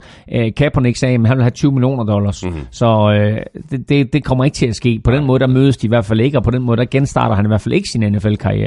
Men øh, det er interessant, og, og det er jo her, du skal hjælpe mig, for det er jo her, at det er sådan, at din politiske tæft og politiske indsigt, den, den virkelig kommer NFL-showet til gode, for jeg er, nødt, jeg er nødt til at spørge dig. Øh, Colin Kaepernick siger, øh, jeg står op for de svage i samfundet, jeg står op for, for uretfærdighed i det amerikanske samfund, jeg står op for forskelsbehandling mm. mellem sort og hvide, øh, og så tager han 80 millioner dollars og holder sin kæft. Mm. Ja, og så er det det gode spørgsmål, det er det, jeg tror, du øh, er på vej hen imod. Hvad gør han med de her 50 eller 80 millioner dollar? Om han bare ja, putter for, dem okay, i sin det, egen det, lomme? Det, det, er spørgsmål to. Det er spørgsmål to. Okay. Spørgsmål et er, hvor, hvorfor gør han det? Altså, hvis han virkelig har en sag, hvor, hvorfor siger han så, jamen øh, fint, giv mig 80 millioner dollars, og så holder jeg med kæft? Hmm. Uh, ja, nu, nu øh, ved hverken du eller jeg, eller som forfaldet mange andre jo, uh, hvad det er, de har siddet og talt om, og hvad, hvad det er for nogle oplysninger, der ligger, og om det overhovedet var muligt for Kaepernick at vinde en sag det er jo det helt store ja. spørgsmål. Vil han kunne vinde en retssag? Ja.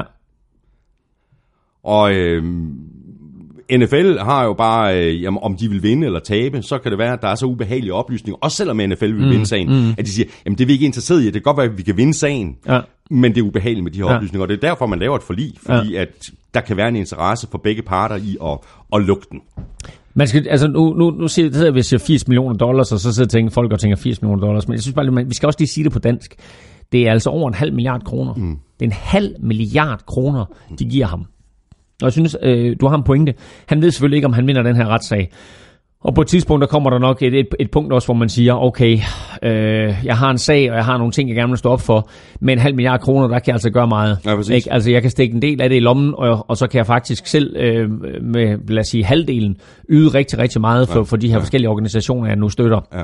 Øh, to, tænker jeg, at NFL i og med, at de forsøgte at få den her sag smidt på porten, øh, og at den dommer, der kiggede på sagen, sagde nej, der, der er en sag her. Colin Kaepernick og Eric Reed har en pointe. Mm. Så tror jeg faktisk, at NFL blev bekymret for, at de måske tabte den. Ja, ja, præcis. Og det så var vigtigere for dem at sige, alle de, til alle de ting, der blev fundet, det skal bare øh, fejres af bordet, det skal ind under gulvtæppet, der er ikke nogen, der skal se det her. Vi skal stadigvæk være den der øh, øh, liga med, med glorien. Øh, vi skal stadigvæk være, være, det, være det, som folk de tuner ind til hver søndag, uden at de skal sidde og tænke over, at det var da egentlig en svinsk måde, de her mennesker, de kørte deres forretning på. Mm. Så jeg tror, der kom nogle ting der, hvor NFL de var bekymret for, hvad en eventuel retssag, og hvad en eventuel, uanset hvad der skete til sidst, men hvis der så kom en rapport til sidst, ja, præcis. du er med alle de her ting her, ikke, og så videre, hvad, hvad, hvad, hvad der så stod ja. i den rapport. Ja, lad os så, af vejen. Så øh, for en halv milliard, der, der fik de øh, øh, hvad hedder det, Colin Kaepernick og Eric Reed til at tige stille. Mm.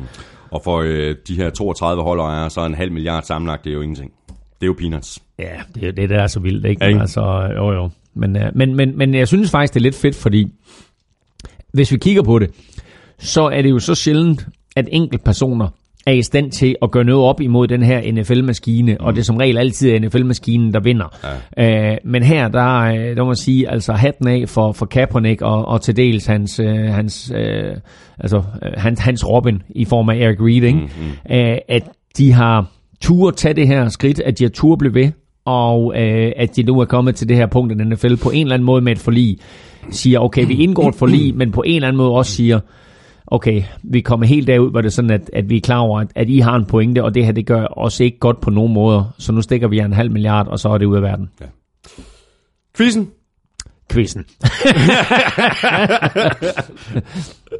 godt, jamen... Er det dig øh, først? Jamen, det kan jeg godt, det kan jeg godt. Øh, og det er sådan lidt set lyset af, at øh, vi nu har Philip Andersen ind og spark i, øh, i Tampa Bay Buccaneers. Han har selvfølgelig ikke fået noget job endnu, men øh, det kommer øh, altså her en 37 øh, år efter, at øh, Morten Andersen han blev draftet. Fordi han blev draftet i fjerde runde i 1982 med pick nummer 86, øh, naturligvis af New Orleans Saints. Øh, 14 år senere, der kom der en kicker ind i ligaen, der hed Adam Vinatieri. Mm-hmm. Han var undrafted, Men hvor startede han sin professionelle karriere? Og det er... Yeah, Can't do it. det er trick question. Nå, really? Ja. Det ligner der ikke. Nej, nej, nej. Men det, det, det, det er et hyggeligt spørgsmål. Ja, det er godt. Det her det er også et hyggeligt spørgsmål. Ja. Det er det faktisk. Øhm, det er quizzen fra Søren Armstrong lyder sådan her. Off-season er afslapning Nuts, Philip Hu, Flacco Vor og Kaepernick Watts. Browns lavede det vildeste stunt og tog chancen på Kareem Hunt. Hvor lander Brown, Bell og Foles? Vinder Brady mon flere af de der bowls? September, syv måneder væk, det er skidt. Hvilke tre hold havde hjemme det højeste tilskuersnit? Ah. Og så er der faktisk der, der er en, øh, en top 3 og en bund 3, så der er potentielt 6 point. Hold da op, det var voldsomt. Godt. Sådan er det. Godt, øh, Elming, lad os så tage et øh, kig på, øh, på øh, divisionerne, øh, hvordan det hele det endte i forhold til, hvordan vi troede, at det ville gå. Vi lægger ud med øh, AFC, og vi tager AFC East øh, først. Vi var faktisk øh, fuldstændig enige. Vi havde begge Patriots øverst, efterfulgt af Jets, Dolphins og Bills. Patriots ramte vi, øh, Dolphins endte 2, Bills 3 og Jets øh, 4. Øh, og vi kan bare konstatere, at øh, Patriots endte med at vinde øh, Super Bowl. Øh, selve sæsonen var sådan lidt op og ned, og Brady spillede heller ikke helt lige så godt, som vi har set ham øh, tidligere. Men altså, who cares? Øh, det er det, Brady og Belichick kan spille godt, og ikke mindst effektivt, når det gælder. Ja, og de, øh, de, de øh, spiller sig i, øh, eller får en, en, en fri uge øh, i første, uge, første runde af slutspillet for 9 år i træk. Det er, det er måske endnu mere imponerende, end at det faktum, at de nu har spillet sig i ni Super Bowls. Altså, øh, den stabilitet over så lang tid er uhørt øh, i NFL. Man kan så sige, de er selvfølgelig en lille smule forfordelt af, at de spiller i AFC East, hvor de her tre klubber, øh, Dolphins, Bills og Jets, ikke rigtig har kunne finde ud af at, at komme op på niveau Nej, nej, eller nej. skabe en eller anden form for fundament øh, for at kunne konkurrere med Patriots. Så på den måde har det været lidt nemmere for Patriots, end det for eksempel er, hvis- lad os sige, du var i NFC South, hvor, du hedder, hvor det hedder Saints, Falcons, Panthers og til dels Bucks. Øh, så der er lidt mere konkurrence i nogle andre Eller i divisioner. North. Øh, AFC, Bears, ja, Nå, NFC NFC North, ja, ja, ja. Bears, Vikings, Packers, Lions. Lions. Ja, ja. Nå, men det var så bare for at Ja, komme ja. med et eksempel, at, Ja. at den her division har været elendig Ja. i mange, mange år. Øh, og at øh, vi jo også, som vi har talt om nogle gange, øh, venter på, at der er et af de her hold, som finder den rigtige model, mm, får den rigtige quarterback, og så på en eller anden måde venter på, at Brady trækker sig tilbage, og måske også Belichick, mm. fordi så er alt åbent igen i AFC ja, ja. East. Men så længe Belichick og Brady er der, så man bare sige, så er de totalt dominerende. Dolphins de sluttede to år øh, efter det, man roligt kan kalde for en, en gennemsnitlig øh, sæson. Øh, de har jo fuldstændig vendt øh, bøtten og startet forfra, så det bliver nok ikke, altså det bliver ikke umiddelbart dem, der skal presse Patriots i, i 2019, eller hvad? Jamen, jeg ved det ikke, altså. Nu, nu starter de forfra jo og får, får en ny head coach ind og får en øh, ny quarterback ind, og øh, så har de heddet Reggie McKenzie ind, den, den tidligere øh, direktør i, i, øh, i Oakland Raiders, som øh, John Gruden jo skilte sig af med. Øh, nu er han pludselig i Miami Dolphins, så man kan også sige, at, at nu, nu, nu kan John Gruden og Reggie McKenzie, nu kan de køre sådan et head-to-head race der, for at se, hvem der hurtigst får bygget et slagkraftigt mandskab op. Øh, Gruden har en lille fordel i og med, at han har øh, på papiret i hvert fald en quarterback i forvejen, og så har han et hav af draft picks nu her, inklusiv tre i første runde til den kommende draft, så han har en lille fordel. Ja. Men jeg tror også, at Reggie McKenzie, han øh, går rundt med sådan en... en øh, et lille irritation inden i sig, som siger, okay, Gruden, nu skal jeg vise skal jeg dig, vise dig, ja. ikke, at, at jeg kan bygge det her mandskab op. Så øh, spændende at se, hvad Reggie McKenzie han tilfører Miami Dolphins. Bills sluttede 6 og 10. Øh, Josh Allen har spillet en sæson nu. Øh, vi fik set øh, potentiale, men det er også tydeligt, at han har udfordringer i forhold til kastespillet.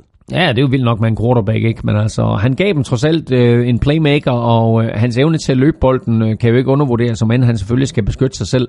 Men det er klart, at, at øh, nu her, der skal de begynde at arbejde med hans evne til at kaste bolden og være, være mere præcis. Øh, det er alle de der facetter, der indgår i en quarterback-spil. Det er...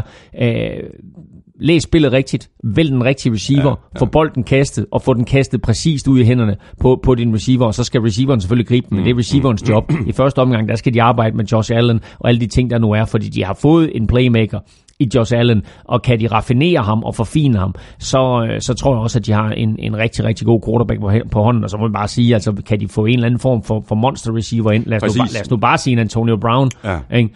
Øh, hvor han har sådan en våben, som han kan smide. Eller en Tyreek Hill for eksempel. Ikke? Det skal selvfølgelig ikke være Tyreek Hill, nej, men nej, nej. En, en, en, spiller af den type, hvor det er sådan, at der er så meget fart i stingerne, at med, med Josh Allens arm, ikke? at der kan han kaste en 60-70 yards ned ad banen, så får forsvaret altså svært ved at dække det der op, og jo ja. mere du kan sprede et forsvar ud, jo nemmere bliver alt andet også for en quarterback. Det er klart. Og der er jo masser af potentiale i, i, i Bills forsvar. De sluttede to yards til at 294 yards per kamp. Mm. Så forsvaret, altså, jeg, jeg tror du er fuldstændig ret, altså fokus i, i free agency, i draft, ja. måske bliver nogle flere våben til Josh Allen, og så skal de så også bruge offseason på at forfine det, han kan, og, mm. og, og, og, og gøre det, han ikke kan, øh, finpuste det. Ja, ja, lige nøjagtigt, og, og, og for, for alle de der fejl, han foretager sig i sit spil, for dem pillet ud, men han havde jo nogle øh, fremragende kampe undervejs, ikke? Mm. og øh, slog jo øh, Vikings i spil u 3, ikke? Hvor, hvor, hvor Vikings forsvar slet ikke anede, hvad de skulle stille op med ham. Øh, og det var, sådan, det var sådan første tegn på, at her er der altså et eller andet ved den her unge knægt, som er værd at bygge på for Buffalo Bills. Så har vi Jets øh, lidt det samme som med Bills. Øh, vi fik set øh, rookie quarterback øh, Sam Darnold øh, og kan begynde at danne sig et billede af hans øh, potentiale. God mobilitet, øh, stod bedre i lommen i løbet af sæsonen, selvom jeg synes, at han havde lidt problemer indimellem med at fornemme presset. Han kaster også nogle rigtig dumme interceptions. Jeg mener, han kastede 15 mm. interceptions mm. i løbet af, af sæsonen, så det skal der selvfølgelig øh, også ryddes op i. Jeg er meget, meget positivt overrasket øh, over Sam Darnold og øh, Jets er lykkelige for, at de kunne få ham på plads nummer 3 i draften. Et var selvfølgelig Baker Mayfield, to Saquon Barkley, og tre øh, Sam Darnold. Og øh, der er jo stadigvæk øh, Giants-fans øh, og, og, og, og Giants-observatører, som siger, hvorfor to Giants ikke Sam Darnold her? Der havde du din quarterback for fremtiden, en running back er en running back. Du kan altid finde en running back, og men Saquon Barkley selvfølgelig er et øh, monstertalent. Øh, så er Sam Darnold i min optik så god, så øh, det her det er øh, den næste store quarterback mm. for New York Jets. Der er så meget potentiale at bygge på med ham. Øh, han har øh, ikke helt den samme evne til at løbe som Josh Allen, men trods alt stadigvæk virkelig, virkelig gode stænger. Og så bare en, øh, en bedre og mere naturlig øh, kasterytme. Øh, en, øh, en, en bedre evne til at læse forsvaret. Jeg synes, han gjorde det virkelig godt til tider, Sam Darnold. Mm-hmm. Og, øh, jeg og glæder, nu skal han så arbejde sammen med, med ja, Adam Gaze, ikke? Nu, skal, nu, nu får han Adam Gaze ind, og øh, så kommer Greg Williams ind og sætter lidt skik på forsvaret. Så altså, øh, der sker positive ting øh, i, i New York Jets, og altså hvis vi kigger på det her hold, som, som skal overtage øh, førstepladsen og, og, og ligesom øh, duksepladsen i AFC East, altså så lige nu og her, der er, der er Jets første valg til at overtage for Patriots. Mm. Så videre til øh, AFC øh, North øh, Ravens. De vandt med 10 og 6. Det kan vi godt blive enige om, at øh, ingen af os havde regnet med. Vi havde begge Ravens til at slutte nederst. Du havde Bengals, Steelers, Browns, Ravens. Jeg havde Steelers, Bengals, Browns og Ravens. Det er vel så ikke øh, det, vi kommer til at øh, huske 2018-sæsonen for i forhold til Ravens. Det er vel skiftet fra Joe Flacco til Lamar Jackson, der mm. skete midtvejs i, i sæsonen. Vi forudså faktisk allerede før sæsonen den gik i gang, at det her det skifte, det ville ske, men der, mm. skulle en, der skulle en skade til til Joe Flacco, før at skiftet skete, og så kom han bare aldrig tilbage.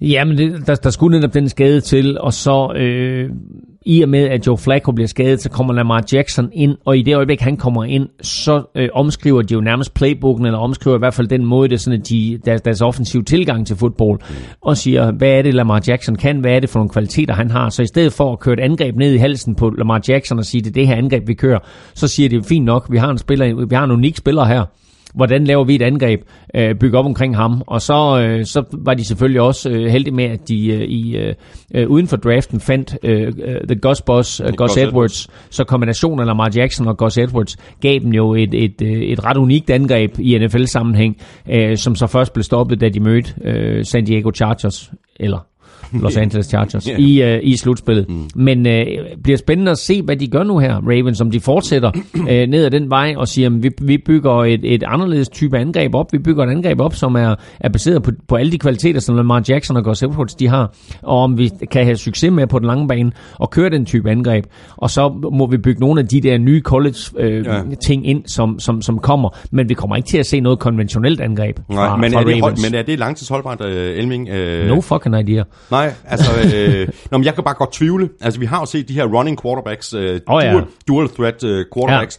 Ja. De, de holder måske en, en sæson eller to. Øh, de risikerer dels at blive skadet, ja. eller så lurer øh, modstandernes forsvar bare, ja. jamen hvad er det, de laver? Godt, det sætter vi en prop i. Hvad kan du så? Prøv at kaste. Mm. Og det var præcis det Chargers, de gjorde. Ikke? Ja. Øh, men Chargers havde så jo en, den her interessante tilgang til det med, at de egentlig øh, kom med en tremands front, øh, og så syv defensive backs, og, og havde øh, øh, en, en, en linebacker inde til ligesom at, at, at holde øje med, med Lamar Jackson, sådan, så hvis han løb selv, så havde de også styr på ham. Øh, og det var, en, øh, det, var en, det var en defensiv tilgang, som det er klart, at der er folk, der vil kopiere, når de møder Ravens, men spørgsmålet er, om de vil have lige så stor succes med det. Man skal også stadigvæk have personale til at kunne udføre det. Øh, men øh, glæder mig til at se, hvad der, hvad der sker med Ravens nu. Altså, de har holdt fast i øh, John Harbaugh, mm. så han får i hvert fald lov til at, at, at fortsætte, og så må vi så se, øh, hvad de gør. Altså, defensivt er de jo, er de jo rigtig godt besat også, spiller godt Ravens. Øh, og så er det helt store spørgsmål der, hvordan bygger de på det her angreb? Ja, Hvad har de tænkt sig at gøre yderligere? Og hvordan får de nu, talt vi om Josh Allen skulle blive bedre til at kaste? Det skal Lamar Jackson selvfølgelig også, mm. fordi han er nødt til at få bygget noget på, sådan at i det øjeblik, at løbeangrebet ikke fungerer, så skal han være i stand til at kaste bedre, end han gjorde i den forgangne sæson. Videre til uh, Steelers, uh, så ikke noget rod uh, i Pittsburgh. Uh, så først Le'Veon Bell og så Antonio Brown uh, virker ikke til, at uh, Mike Tomlin og, og, og resten af organisationen har fuldstændig styr på, hvad, hvad det er, der foregår i, i bygningen. En sæson med 9-6 og 1 er jo ikke sig selv en, en katastrofe. Uh, men der er rigtig mange spørgsmålstegn i den her off-season, uh, synes jeg.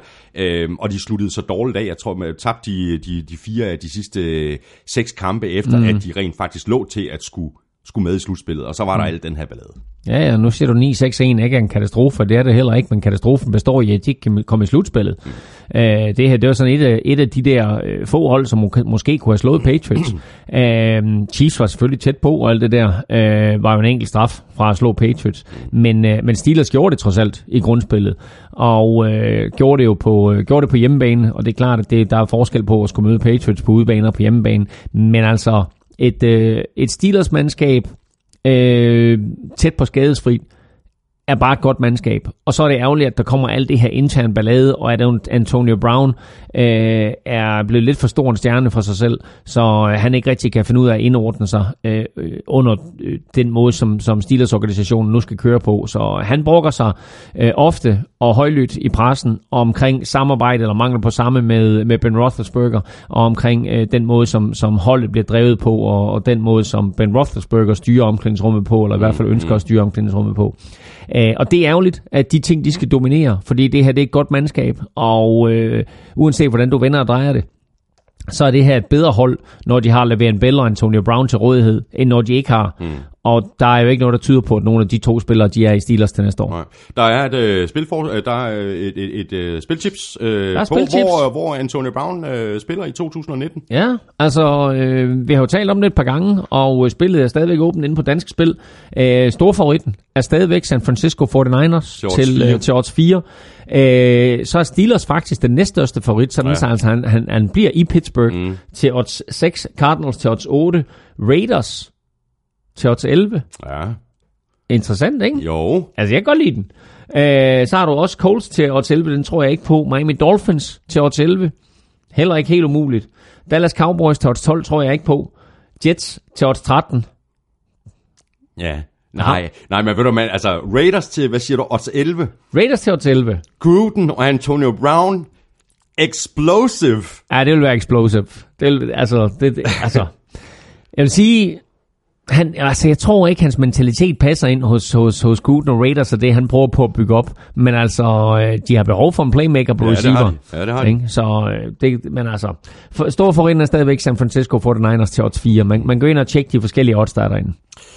Så videre til uh, Browns, uh, så fik de om sider vendt bøtten uh, i Cleveland. Uh, så mange opløftende ting, synes jeg, for i 2018-sæsonen, uh, uh, halvvejs i, i 2018-sæsonen, efter at de skilte sig af med Hugh Jackson som, som head coach og Todd Haley som, som offensiv uh, koordinator. Uh, det, er jo, det er jo helt tydeligt, uh, og jeg er glad for uh, den måde, som vi omtalte Baker Mayfield før sæsonen, mm. at det her, det kunne rent faktisk være den gnist, mm. der måske tændte et bål i Cleveland, og så Browns, de kunne komme på, på sporet, og, og det synes jeg, vi så.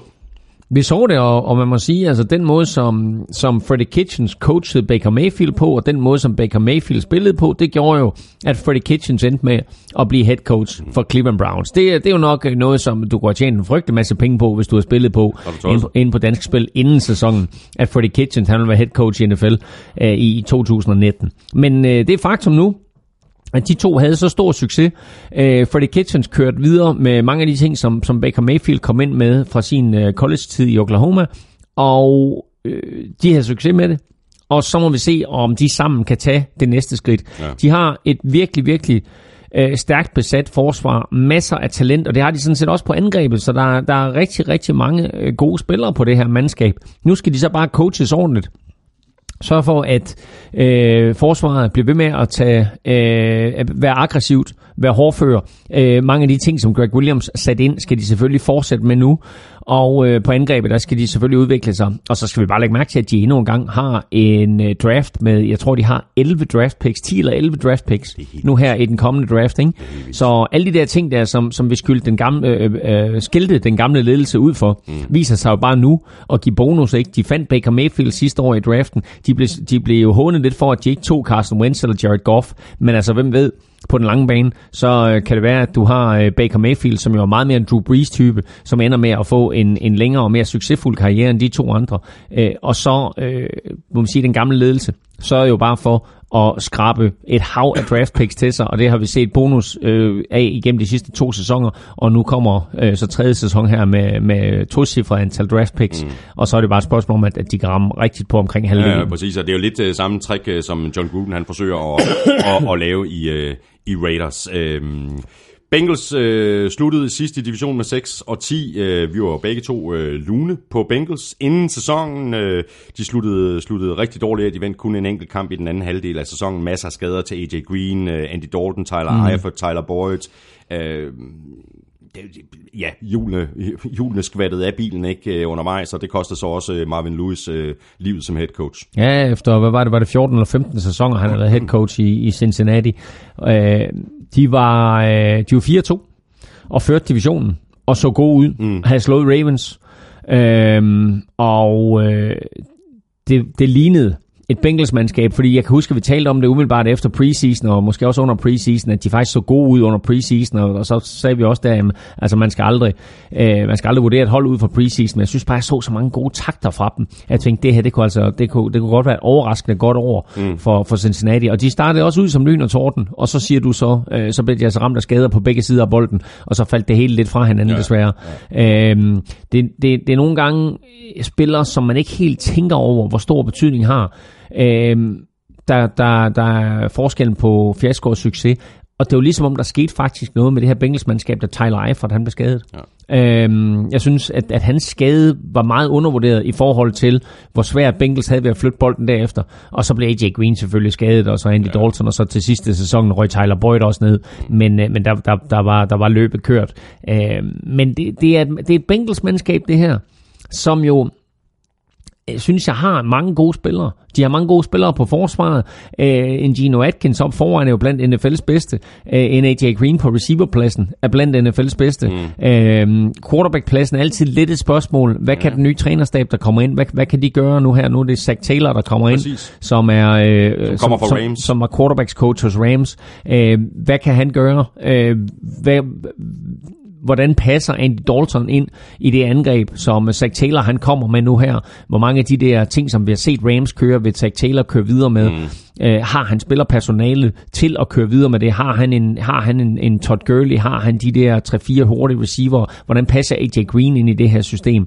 Øh, så spændende at se, hvad for nogle små øh, justeringer, han laver til det her angreb, sammenlignet med, hvad vi har været vant til at se hos Rams. Og så spændende at se, hvordan Andy Dalton, han, han passer ind i det her system. Ja, ja præcis. Eller med øh, de, vi, vi, vi, øh, vi talte jo om øh, Bengals som en øh, outside-kandidat til at kunne gå efter øh, Foles for eksempel. De kan jo også øh, øh lede efter fremtidens mand i, i, i draften, fordi jeg ved ikke, øh, om, om man anser Andy Dalton for at være fremtidens mand i i Cincinnati? Nej, altså han er helt sikkert ikke fremtidens mand, øh, men jeg tror da heller ikke, der er nogen tvivl om, at Zach Taylor han kører videre med ham, men du har fuldstændig ret, at øh, det ville da ikke overraskende, hvis Bengals de gik ud og draftede en quarterback. Mm, mm. Øh, og øh, vi kan, vi kan når, vi, når vi laver vores, øh, vores optag til, til draften, så kigger vi selvfølgelig på, hvordan og hvorledes de her forskellige hold, de nu drafter, fordi der vil komme nogle trades fra mm. nu af, og så, så til den tid. Men, øh, men Bengals drafter vel i, i top 10 eller der omkring, ikke? Jo. Noget, noget jo. i den retning. Jo. Så, så altså, de har i hvert fald muligheden for at tage en af de der tre ja, quarterbacks, vi har talt tidligere. Og så videre til uh, AFC South, uh, hvor begge havde Colts til at slutte nederst i divisionen. Rigtig flot. Uh, vi havde begge Jaguars til at nå, vinde divisionen. Nå, nå, okay, nå, jeg havde taget dem fra nedenaf. Også nå, flot. Ja, flot. jeg havde Titans 2 og Texans 3, og du havde Texans 2 og Titans uh, ja. 3.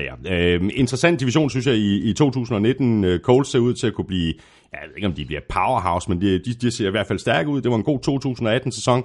Øh, Texans ser stærke ud. Øh, Jaguars mm. skal lige have fundet svaret på quarterback. Øh, og Titans synes jeg i virkeligheden også, at der er rimelig godt øh, potentiale i, øh, masser af potentiale med, med Mike Rabel som, som head coach. Ja, og, og, og, øh, og så, så fandt de jo også lidt ud af, at, øh, at øh, de har et tungt løbeangreb, som de kan læne sig op af. Og spørgsmålet er, hvad de har tænkt sig at gøre i den kommende sæson, fordi øh, Marcus Mariota har ikke helt været den quarterback, som de havde håbet på. Men bliver han en bedre quarterback af, at de for eksempel siger, jamen øh, nu løber vi tungt med Derrick Henry, øh, så ofte som vi overhovedet kan, øh, så snart vi er i korte situationer, mm. øh, det er sådan noget som første og 10, det er sådan noget som anden og 4, tredje og 3, øh, så, så bruger vi Derrick Henry. Og så øh, laver vi nogle playfakes, øh, lidt eller det, som vi har set Rams gøre også. Mm. Øh, sådan, så du hele tiden tvinger forsvaret til at vurdere, er det her det er et løb eller er det et kast.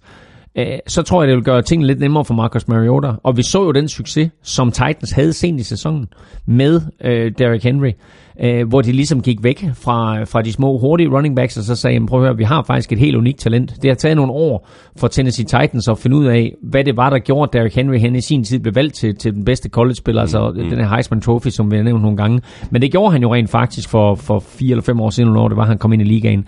Øhm, og øh, nu er det ligesom om, at vi så noget af det potentiale. Vi så nogle af de mm. ting, nogle af de kvaliteter, der gjorde, at han blev valgt til, til den bedste college-spiller dengang.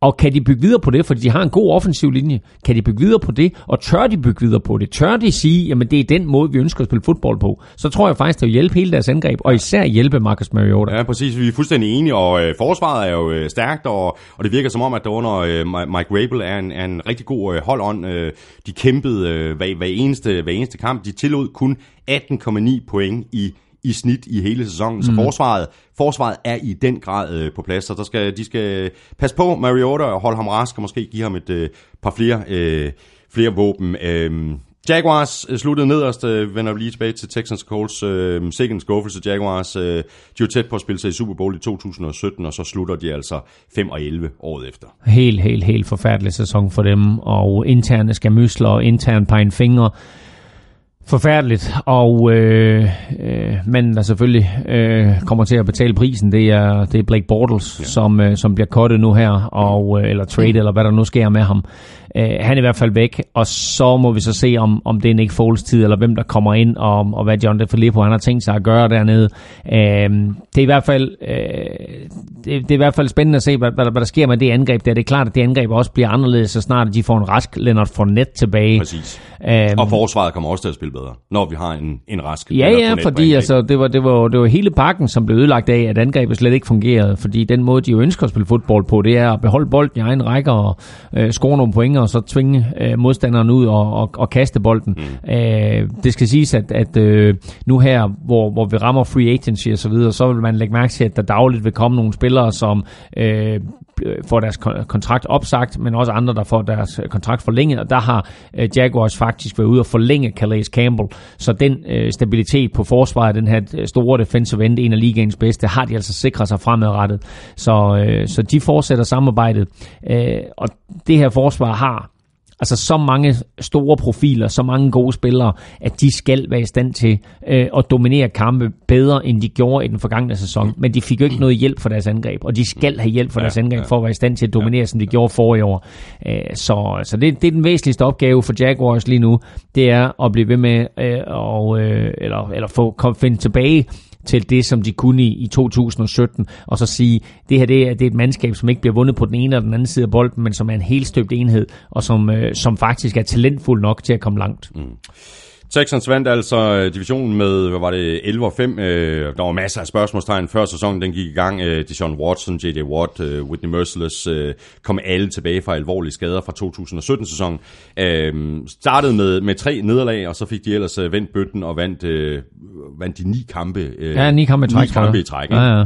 Jamen, det var, det var en imponerende uh, turnaround, de havde, og uh, jeg må sige, at uh, der er mange af de ting, som, uh, som de har gjort igennem tiden, uh, og som, som trænerstaben har gjort igennem tiden, som de er blevet skældt ud for, og, uh, og, og spørgsmålet er, du ved, at man sagde, hvor, hvor har vi det Sean Watson henne? Mm, ja. Men altså, uh, kan, de, kan de give ham lidt stabilitet på den offensive linje, øh, så, er, så er der et virkelig, virkelig stort potentiale i det her hold. De har nogle frygtelig, frygtelig giftige forsvarsspillere, og øh, kan, kan de blive lidt mere effektive på angrebet? Kan de øh, begrænse det antal hits og det antal sacks, som det Sean Watson han tager i løbet af en kamp og i løbet af en sæson, så er der altså et enormt potentiale her, og så skal de selvfølgelig, de var også hårdt ramt af skader, ikke? Altså den eneste uh, receiver, som de nærmest havde tilbage, da sæsonen den sluttede, det var Andre Hopkins. Alle andre var blevet skadet. Ja. Så hævde de Demarius Thomas ind, og ham har de så smidt på porten nu her i den forgangne uge hvilket overraskede mig, men øh, ham ønskede de altså ikke at fortsætte samarbejde med.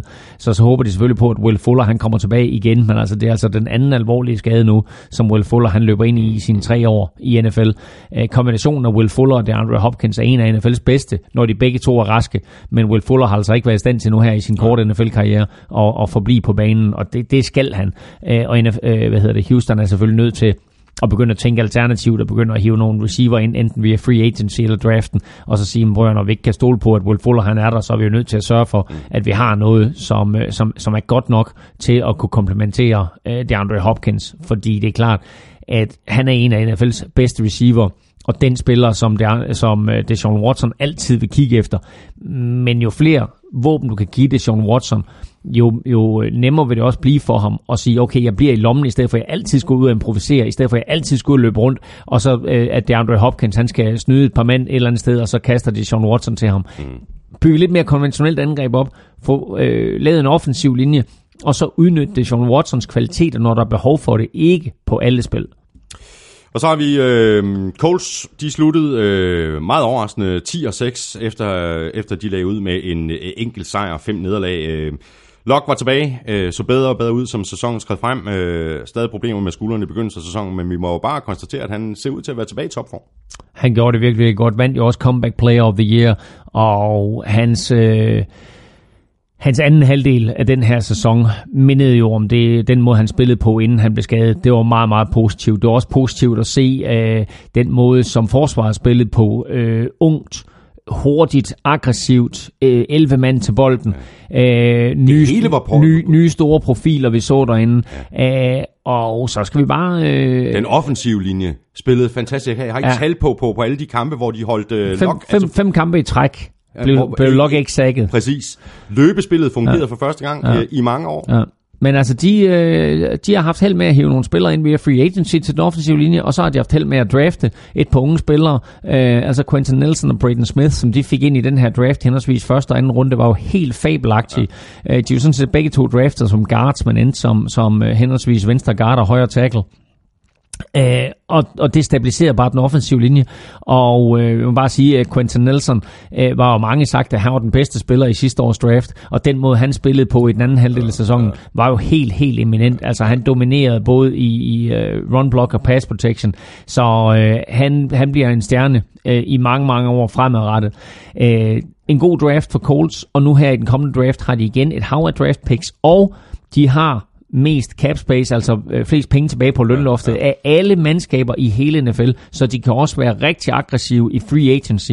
Så der er stor potentiale ja, for, at vi får øh, nogle store profiler hævet ind til det her Colts-mandskab, og at vi får en endnu bedre sæson for dem i 2019. Mm. Og må ikke de er meget godt tilfredse med, at det hele det endte med, at det blev øh, Frank Reich, der blev øh, ny head coach. Puh, har du set, altså ja. af, af alle de ting, der skete i offseason, uh, så øh, var Frank Reich nok den bedste tilføjelse til det her mandskab. Ja.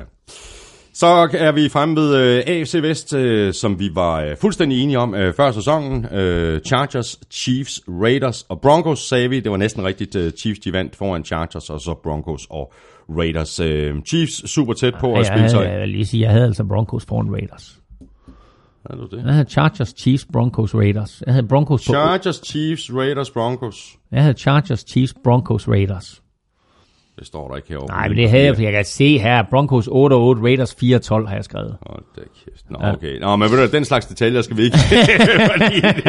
vi, er, vi er nede i detaljerne, ikke? Ja, ja. Øhm, De var så tæt på at spille sig i Super Bowl, øh, Chiefs, øh, med Patrick Mahomes i hans blot andet år, og vel i virkeligheden hans Sit første år. første år ikke? Mm. fordi han, han spillede kun lige en enkelt kamp i, i 2017-sæsonen, ja. og de havde besluttet sig for at skille sig af med Alex Smith. Ikke? Imponerende sæson af Chiefs, imponerende øh, sæson af Patrick Mahomes, og imponerende af, nu var vi lige inde på det med Kareem Hunt og Andy mm. Reid og hele organisationen, at de formåede at holde toget på sporet, selv med den ballade, der kom i forbindelse med Kareem Hunt. Jo, men igen, de er bare godt coachet, ikke? Altså, Andy Reid der er jo en af de mest erfarne coaches, og, og bare en, en, en dygtig coach i det hele taget, både øh, på den måde, sådan at han coacher spillerne på, men også den måde, han, han coacher trænerne på, og den måde i det hele taget, han holder styr på både omklædningsrum og organisation.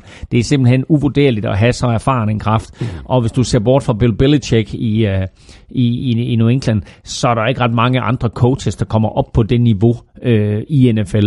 Øh, Andy Reid, på trods af, at han er en, en ældre og erfaren herre, så er han jo aldrig øh, bange for at tage noget nyt og innovativt ind. Og det kan man også se på den måde, som, øh, som Chiefs de spiller angrebsfodbold på, at øh, som du også lige sagde, de havde Alex Smith, men de kiggede fremad, og de sagde, fint nok, vi har muligheden for at tage Patrick Mahomes i 2017-draften. Mm-hmm. De går den vej, og altså, han går så ud og kaster 50 touchdowns i, i 2018 og, og tager ligaen med storm og bliver MVP i sit andet år. Ikke? Altså, det er jo helt fuldstændig forrygt øh, den måde, han spiller på. Og øh, han er en god spiller, alt det der, men det hele det stammer og kommer fra øh, ja, det det. Andy Reid, og ja. hans, hans evne til, at, altså hans, hans, hans villighed til at satse på fremtiden, og hans evne til at skrue øh, et angreb sammen, ja. som bare passer perfekt ja. til Patrick Mahomes. Og så selvfølgelig hatten af for Patrick Mahomes, og de ting, ja, han, skal, han skaber på egen hånd, og hans øh, raketarm, øh, hvad enten det er no-look passes, eller det er, hvor han scrambler rundt og, og finder en spiller, eller det er, når han fyrer kanonen af fra lommen af.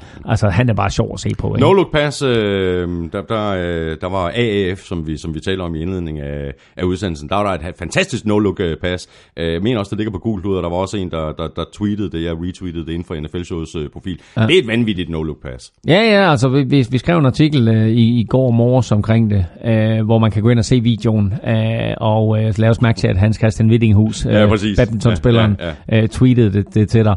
Uh, så ja, jeg går ind og se det der, det, det, det er et flot no-look-pass, og uh, uh, Patrick Mahomes har sågar kommenteret på det. Er det rigtigt? Ja, der, han skriver sådan et eller andet med, jeg, jeg, jeg kan se, at jeg skal vist hjem og træne lidt, eller et eller andet, skriver han. Det er meget sjovt.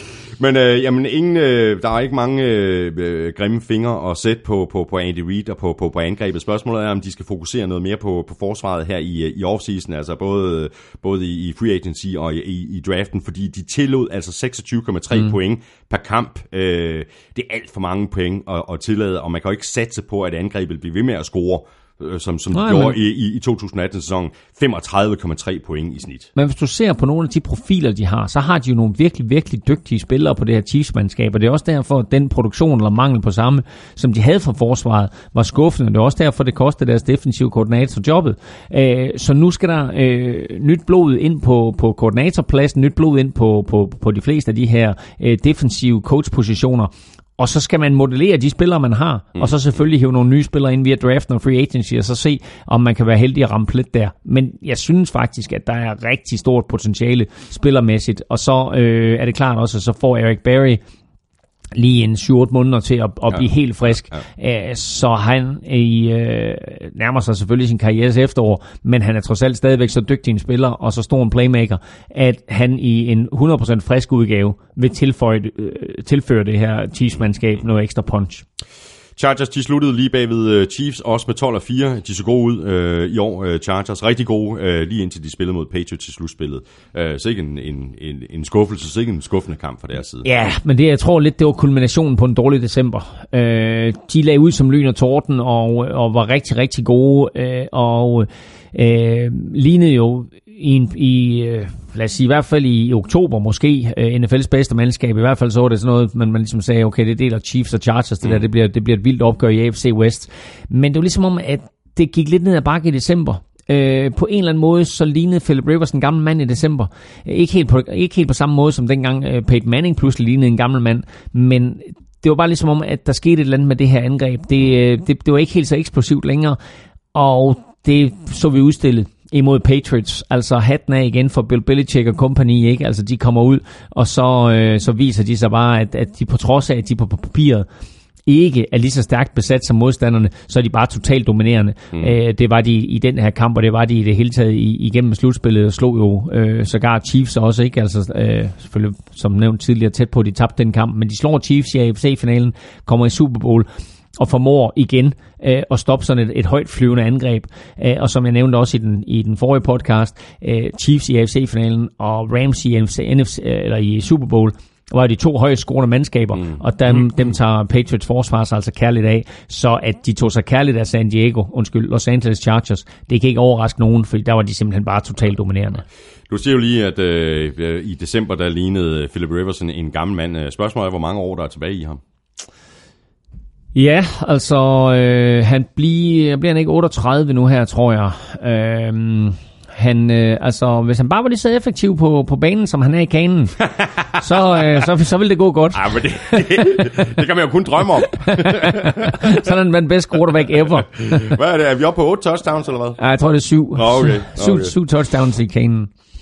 Fantastisk. Øh, Broncos øh, sluttede 6 10, øh, efter det i lang tid faktisk så ud til, at de skulle med i, i slutspillet. Øh, skuffede virkelig. øh, de, de, de sluttede virkelig af med en, en, en dårlig stime med, tror det var fire nederlag i, i, i streg, og det kostede så også Vance Joseph jobbet, job som, øh, som head coach. Mm. Ny head coach, uh, Bears tidligere defensiv koordinator Vic, uh, Vic Fangio, og det tror jeg er et rigtig godt valg. Ja, altså ikke nogen tvivl om, at, at, øh, at han kommer ind her, og så har han jo stadigvæk en hel del defensivt talent at arbejde med.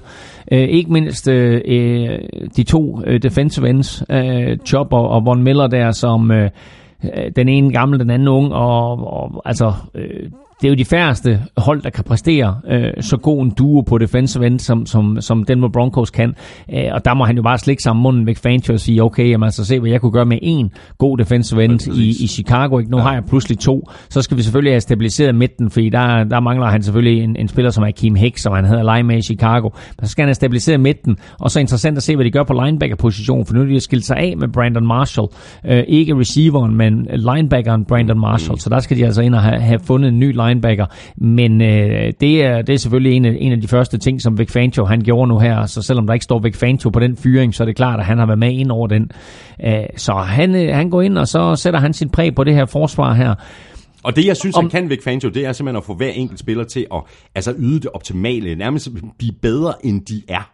Altså det har vi set alle muligheder. Vi så, så det, dengang mm. han var defensiv koordinator i, i 49ers. Det kan godt være, at han ikke uh, vinder nogen priser for sine, sin optrædener på pressekonferencerne, mm. men uh, manden har styr på sit forsvar.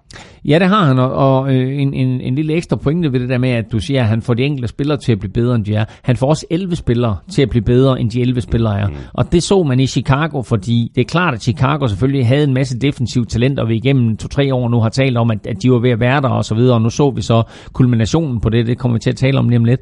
Øh, men det er den, det er den øh, stil, han skal videreføre mm. i Denver nu her. Mm. Øh, og jeg håber virkelig på, at øh, han kan øh, modellere de her forsvarsspillere, han nu har at gøre godt med.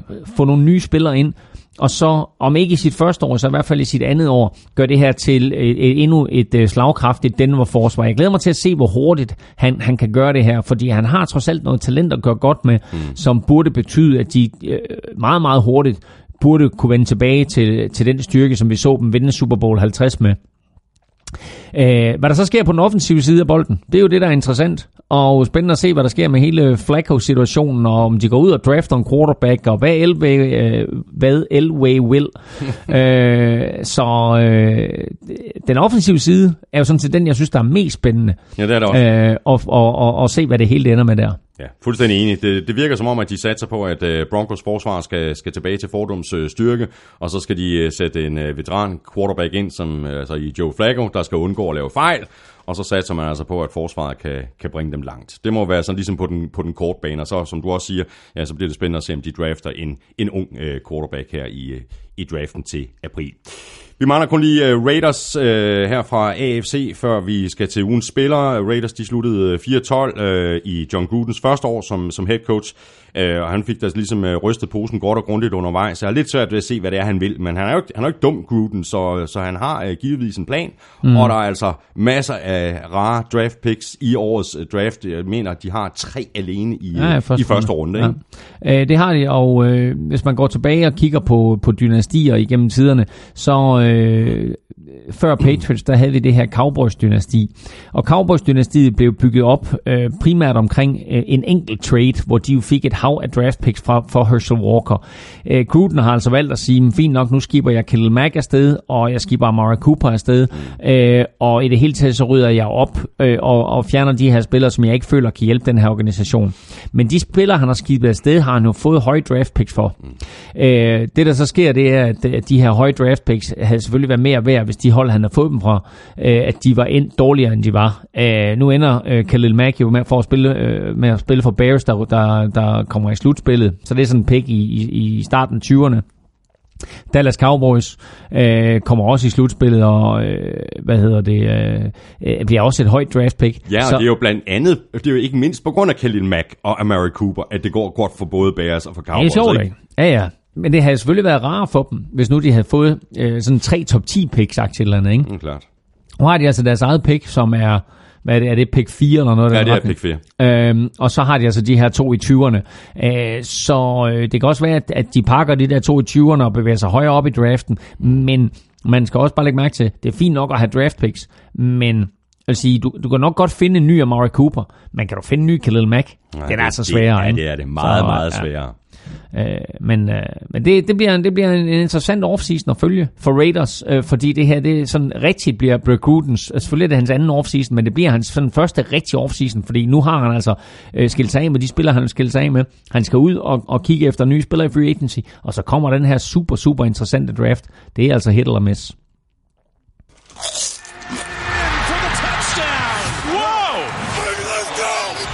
Ugen spiller præsenteres af Tafel.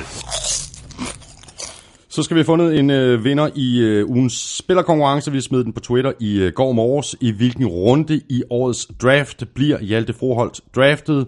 Øh, første eller anden runde, tredje til femte runde, eller sjette til syvende runde var valgmulighederne. Og det er jo rigtig interessant lige at tage temperaturen på, hvor lytterne tror, at, at Hjalte han bliver, bliver taget. 5% tror, at Hjalte bliver draftet i første eller anden runde. 11% tror på øh, 6. eller 7. runde, hvilket altså betyder, at langt, langt de fleste tror, at Hjalte bliver draftet i enten 3., 4. eller 5. runde, nemlig hele 84%. Så øh, man kan godt sige, så øh, der er der optimisme derude, ikke? Der er, der er god optimisme, og øh, jeg er selv lidt i tvivl om, hvor han bliver draftet henne. Øh, før øh, han ligesom fik den her invitation til Combine, og før han gjorde det godt til Collegiate Bowl, der var han jo nok et øh, 6. 7. rundevalg, mm. og, øh, og med stor sandsynlighed et tredjedagsvalg. Draften er jo delt op på den måde, at torsdag bliver første runde afviklet, fredag bliver anden og tredje runde afviklet, mm. og lørdag bliver fjerde til syvende runde afviklet. Øhm, der var han i min optik helt klart et tredjedagsvalg. Det kan godt være, at han stadigvæk er et tredjedagsvalg, men det kan godt være, at han har bevæget sig fra 6. eller 7. runde til 4. eller 5. runde. Ja, præcis. Og hvis alt går rigtig, rigtig godt og går hans vej nu her, til, øh, til, til Combine, så kan han jo godt gå hen og blive tredje rundevalg, og dermed altså blive en anden dagsspiller. Ja, ja. Det vil betyde rigtig meget for hans øh, status, når han kommer ind på holdet, for hans chancer for at spille sig øh, til en fast plads på holdet. Og i den sidste ende også økonomisk. Så det er klart, at, at øh, knægten her øh, skal jo gøre alt, hvad der står i hans magt for at både imponere ja. på banen og imponere Selvfølgelig. i de her forskellige interviews, der nu kommer. For et slag på tasken, hvor, hvor tror du, han bliver draftet? Jeg er heller til øh, femte runde, så har jeg haft det længe. Ja, men jeg er, jeg er enig. Jeg tror også, at, øh, at han er et femte rundevalg. Jeg håber på lidt mere, men jeg, ja. jeg, jeg tror på et femte rundevalg. Øh, jeg kan faktisk øh, lige tilføje, at Dansk Spil har, øh, har spiltips øh, på netop det her. Øh, så inde under øh, NFL-sektionen i den her dansker special, hvor vi har nævnt Philip Andersen, så er der altså også mulighed for at spille på, om øh, Hjalte Forhold han bliver draftet i øh, første til fjerde runde. Det giver odds 22, eller i femte til syvende runde, det giver odds 61. Mm. Øh, så gå ind og, og sætte penge, penge på det. Og der er, også, der er også mulighed for at spille på, øh, på, på Andreas Knabe, om han er på, øh, på, på 53-mands øh, roster når sæsonen den går i gang. Ja, men sådan set også på, om Hjalte er øh, på, ja. på 53-mands ja. roster. Ikke? Der er 1,40 på, at han er på, på øh, et NFL-roster øh, per 1. i 9. og 72 på, at han ikke er. Og der øh, tror jeg altså, der tror jeg på, at Hjalte han er på en, en, en, en trup, ikke? altså i 53-mands-truppen øh, til, til odds 41. Og øh, så kan man altså også, som du siger, spille på Andreas Knappe. Der, der er det lige omvendt. Altså hvis han ikke er på en 53-mands roster, men for eksempel er på en practice squad i Denver, eller hvor han nu end måtte være hen, så er det en odds 25 på det, og er Andreas på en 53 man roster, så er der også 53 på det. Så en anbefaling herfra, det er at kombinere Hjalte på et roster, Andreas ikke på et roster, øh, og så kan man måske lige smide, øh, smide Philip Andersen på, og så han heller ikke er på et roster. Men altså, det er sådan, det, det må man lige selv ja, vurdere, ja, hvad, ja. hvad man har lyst til der. Men vi håber i hvert fald på, øh, som minimum, at have en dansker, gerne to, og allerhelst tre, og sol, måne og stjerne alle sammen står lige, så har vi også Simon Mathisen et eller andet sted i Ja, det kunne være fedt, ikke? Ja. Det kunne, han, har ikke han har jo ikke opgivet. Han var jo øh, med i Imperial øh, ved, ved, ved, Super Bowl og var oppe på scenen, og, ja. og du stod og talte med ham, og han har ikke opgivet at, og, øh, og, og jagte den her NFL-karriere. Han håber stadigvæk, han er jo faktisk yngre end øh, Philip Andersen, så chancen er der selvfølgelig stadigvæk for Simon. Han skal lige have øh, den rigtige mulighed, og der er lige ja. nogen, der skal få øjnene op for ham på samme måde, som nogen, der fik øjnene op for Philip. Der er lige et spørgsmål omkring øh, Hjalte fra Anders Christensen på Twitter. Han skriver sådan her, CBS har Hjalte Froholt rangeret som den 315. spiller i draften. Der er 224 picks. Jeg ved godt, at man ikke kan sætte tingene op på den måde, øh, og der er længe til draften, men hvor sikre er I på nuværende tidspunkt på, at han bliver valgt? Ja, der, der er mere end 224 picks, fordi du har også alle de her supplemental picks og så videre, så der er omkring en, en 200, mellem 253 og 256 picks, men det betyder stadigvæk ikke, at, der, at, at han er rangeret øh, blandt de, de 250 bedste spillere. Øhm, der skal man kigge lidt på øh, den position, han spiller. Øh, det kan godt være, at der er 10 quarterbacks, der er rangeret foran ham, øh, men de bliver ikke draftet alle sammen. Øh, der er helt sikkert øh, en, en klub her, som ikke øh, vil ture og lade Hjalte falde igennem draften. Mm. Øh, vi så det skete med Andreas, at øh, der var klubber, som egentlig gerne ville have draftet ham, men der var ikke ligesom plads til ham, og så ringer Falcons til ham og siger, prøv at høre, øh, vi har ikke, vi har ikke øh, mulighed for at drafte men har du ikke skrevet kontrakt med nogen, så vil vi meget, meget gerne skrive en kontrakt med dig, så snart at draften er overstået. Og det var jo altså fem minutter efter, ja. at, at det sidste pick var foretaget i draften, der havde Andreas en samtale med Atlanta Falcons. Øh, det kommer ikke til at ske for Hjalte, tror jeg. Jeg tror, at Hjalte han bliver draftet, fordi der er, ikke, der er klubber her, som ikke vil tur, øh, tur lade ham falde så langt, ja, ja. og ligger han der i, i 5. eller 6. runde, så er der helt klart et hold, der tager en chance på ham. Ja. Lad os så finde en, øh, en vinder. Uh, Claus, du er jo... Oh, ja. Lykkeskud. Jamen, uh, her er jo på trods af det offseason. Her kan vi faktisk også mærke, at NFL-sæsonen den efterhånden var året rundt. ikke. Masser, masser af bud på, uh, på en, en mulig draft. Kom så første anden runde, første anden runde, første anden runde. 6. 7. det, det får det, han ikke lov til. Det, det får han ikke lov til. Nå, jamen det er sgu ham fra, det er sgu ham fra X-Factor. Det er Ankerstjerne. Det er Ankerstjerne. Det er Ankerstjerne fra Hørsholm. Han ved sgu ikke en skid om fodbold. Christian Ankerstjerne fra, fra Hørsholm. Stort tillykke til dig. Jeg sender dit uh, navn og adresse videre til uh, MVP Christina på tafel. Og så sørger hun for at få sendt uh, sådan en kasse med en uh, hulens masse poser taffelchips afsted til dig. Og uh, hvis du også godt kunne tænke dig at vinde sådan en øh, kasse med øh, taffelchips, så skulle du tage og følge os på øh, Twitter. Det er nemlig der, at vi sætter ugens spiller i gang. Så tager vi øh, fat på NFC-gennemgangen, øh, Claus, og det gør vi med øh, NFC East. Øh, Cowboys foran Eagles, Redskins og Giants. Vi var øh, forholdsvis enige om divisionen. Vi havde begge Eagles til at vinde, og Cowboys til at slutte nederst. Mm. Flot. Øh, du havde Giants 2 og Redskins 3, og jeg havde dem øh, omvendt. Øh. Vi talte om det et, øh, et hav gange i løbet af sæsonen øh, i forhold til Cowboys. Øh, nu er det ikke længere den, øh, den, den, den offensive linje og løbespillet med Ezekiel Elliott, der skulle trække læsset. Det var, det var lige pludselig forsvaret. Ja, og, og øh, vi må sige, at øh, vi fik også en, en, øh, et generationsskifte i, i Cowboys, fordi pludselig så så vi, at Sean Lee, som vi ellers øh, har, har talt øh, om, var omdrejningspunktet på det her Cowboys-forsvar, pludselig så øh, var han altså øh, meldt, øh, meldt frisk, men ikke omklædt til kamp. Øh, og det var sådan helt nye toner fra, fra Cowboys, så det er også en af de ting, vi skal holde øje med nu her i offseason, det er, hvad kommer der til at ske med Sean Lee? Ja. Beholder de ham i organisationen? Fyrer de ham? Øh, hvis de fyrer ham, fortsætter han så med at spille fodbold, eller siger han farvel og tak? Øh, rigtig, rigtig interessant at se, hvad, hvad der sker med Sean Lee.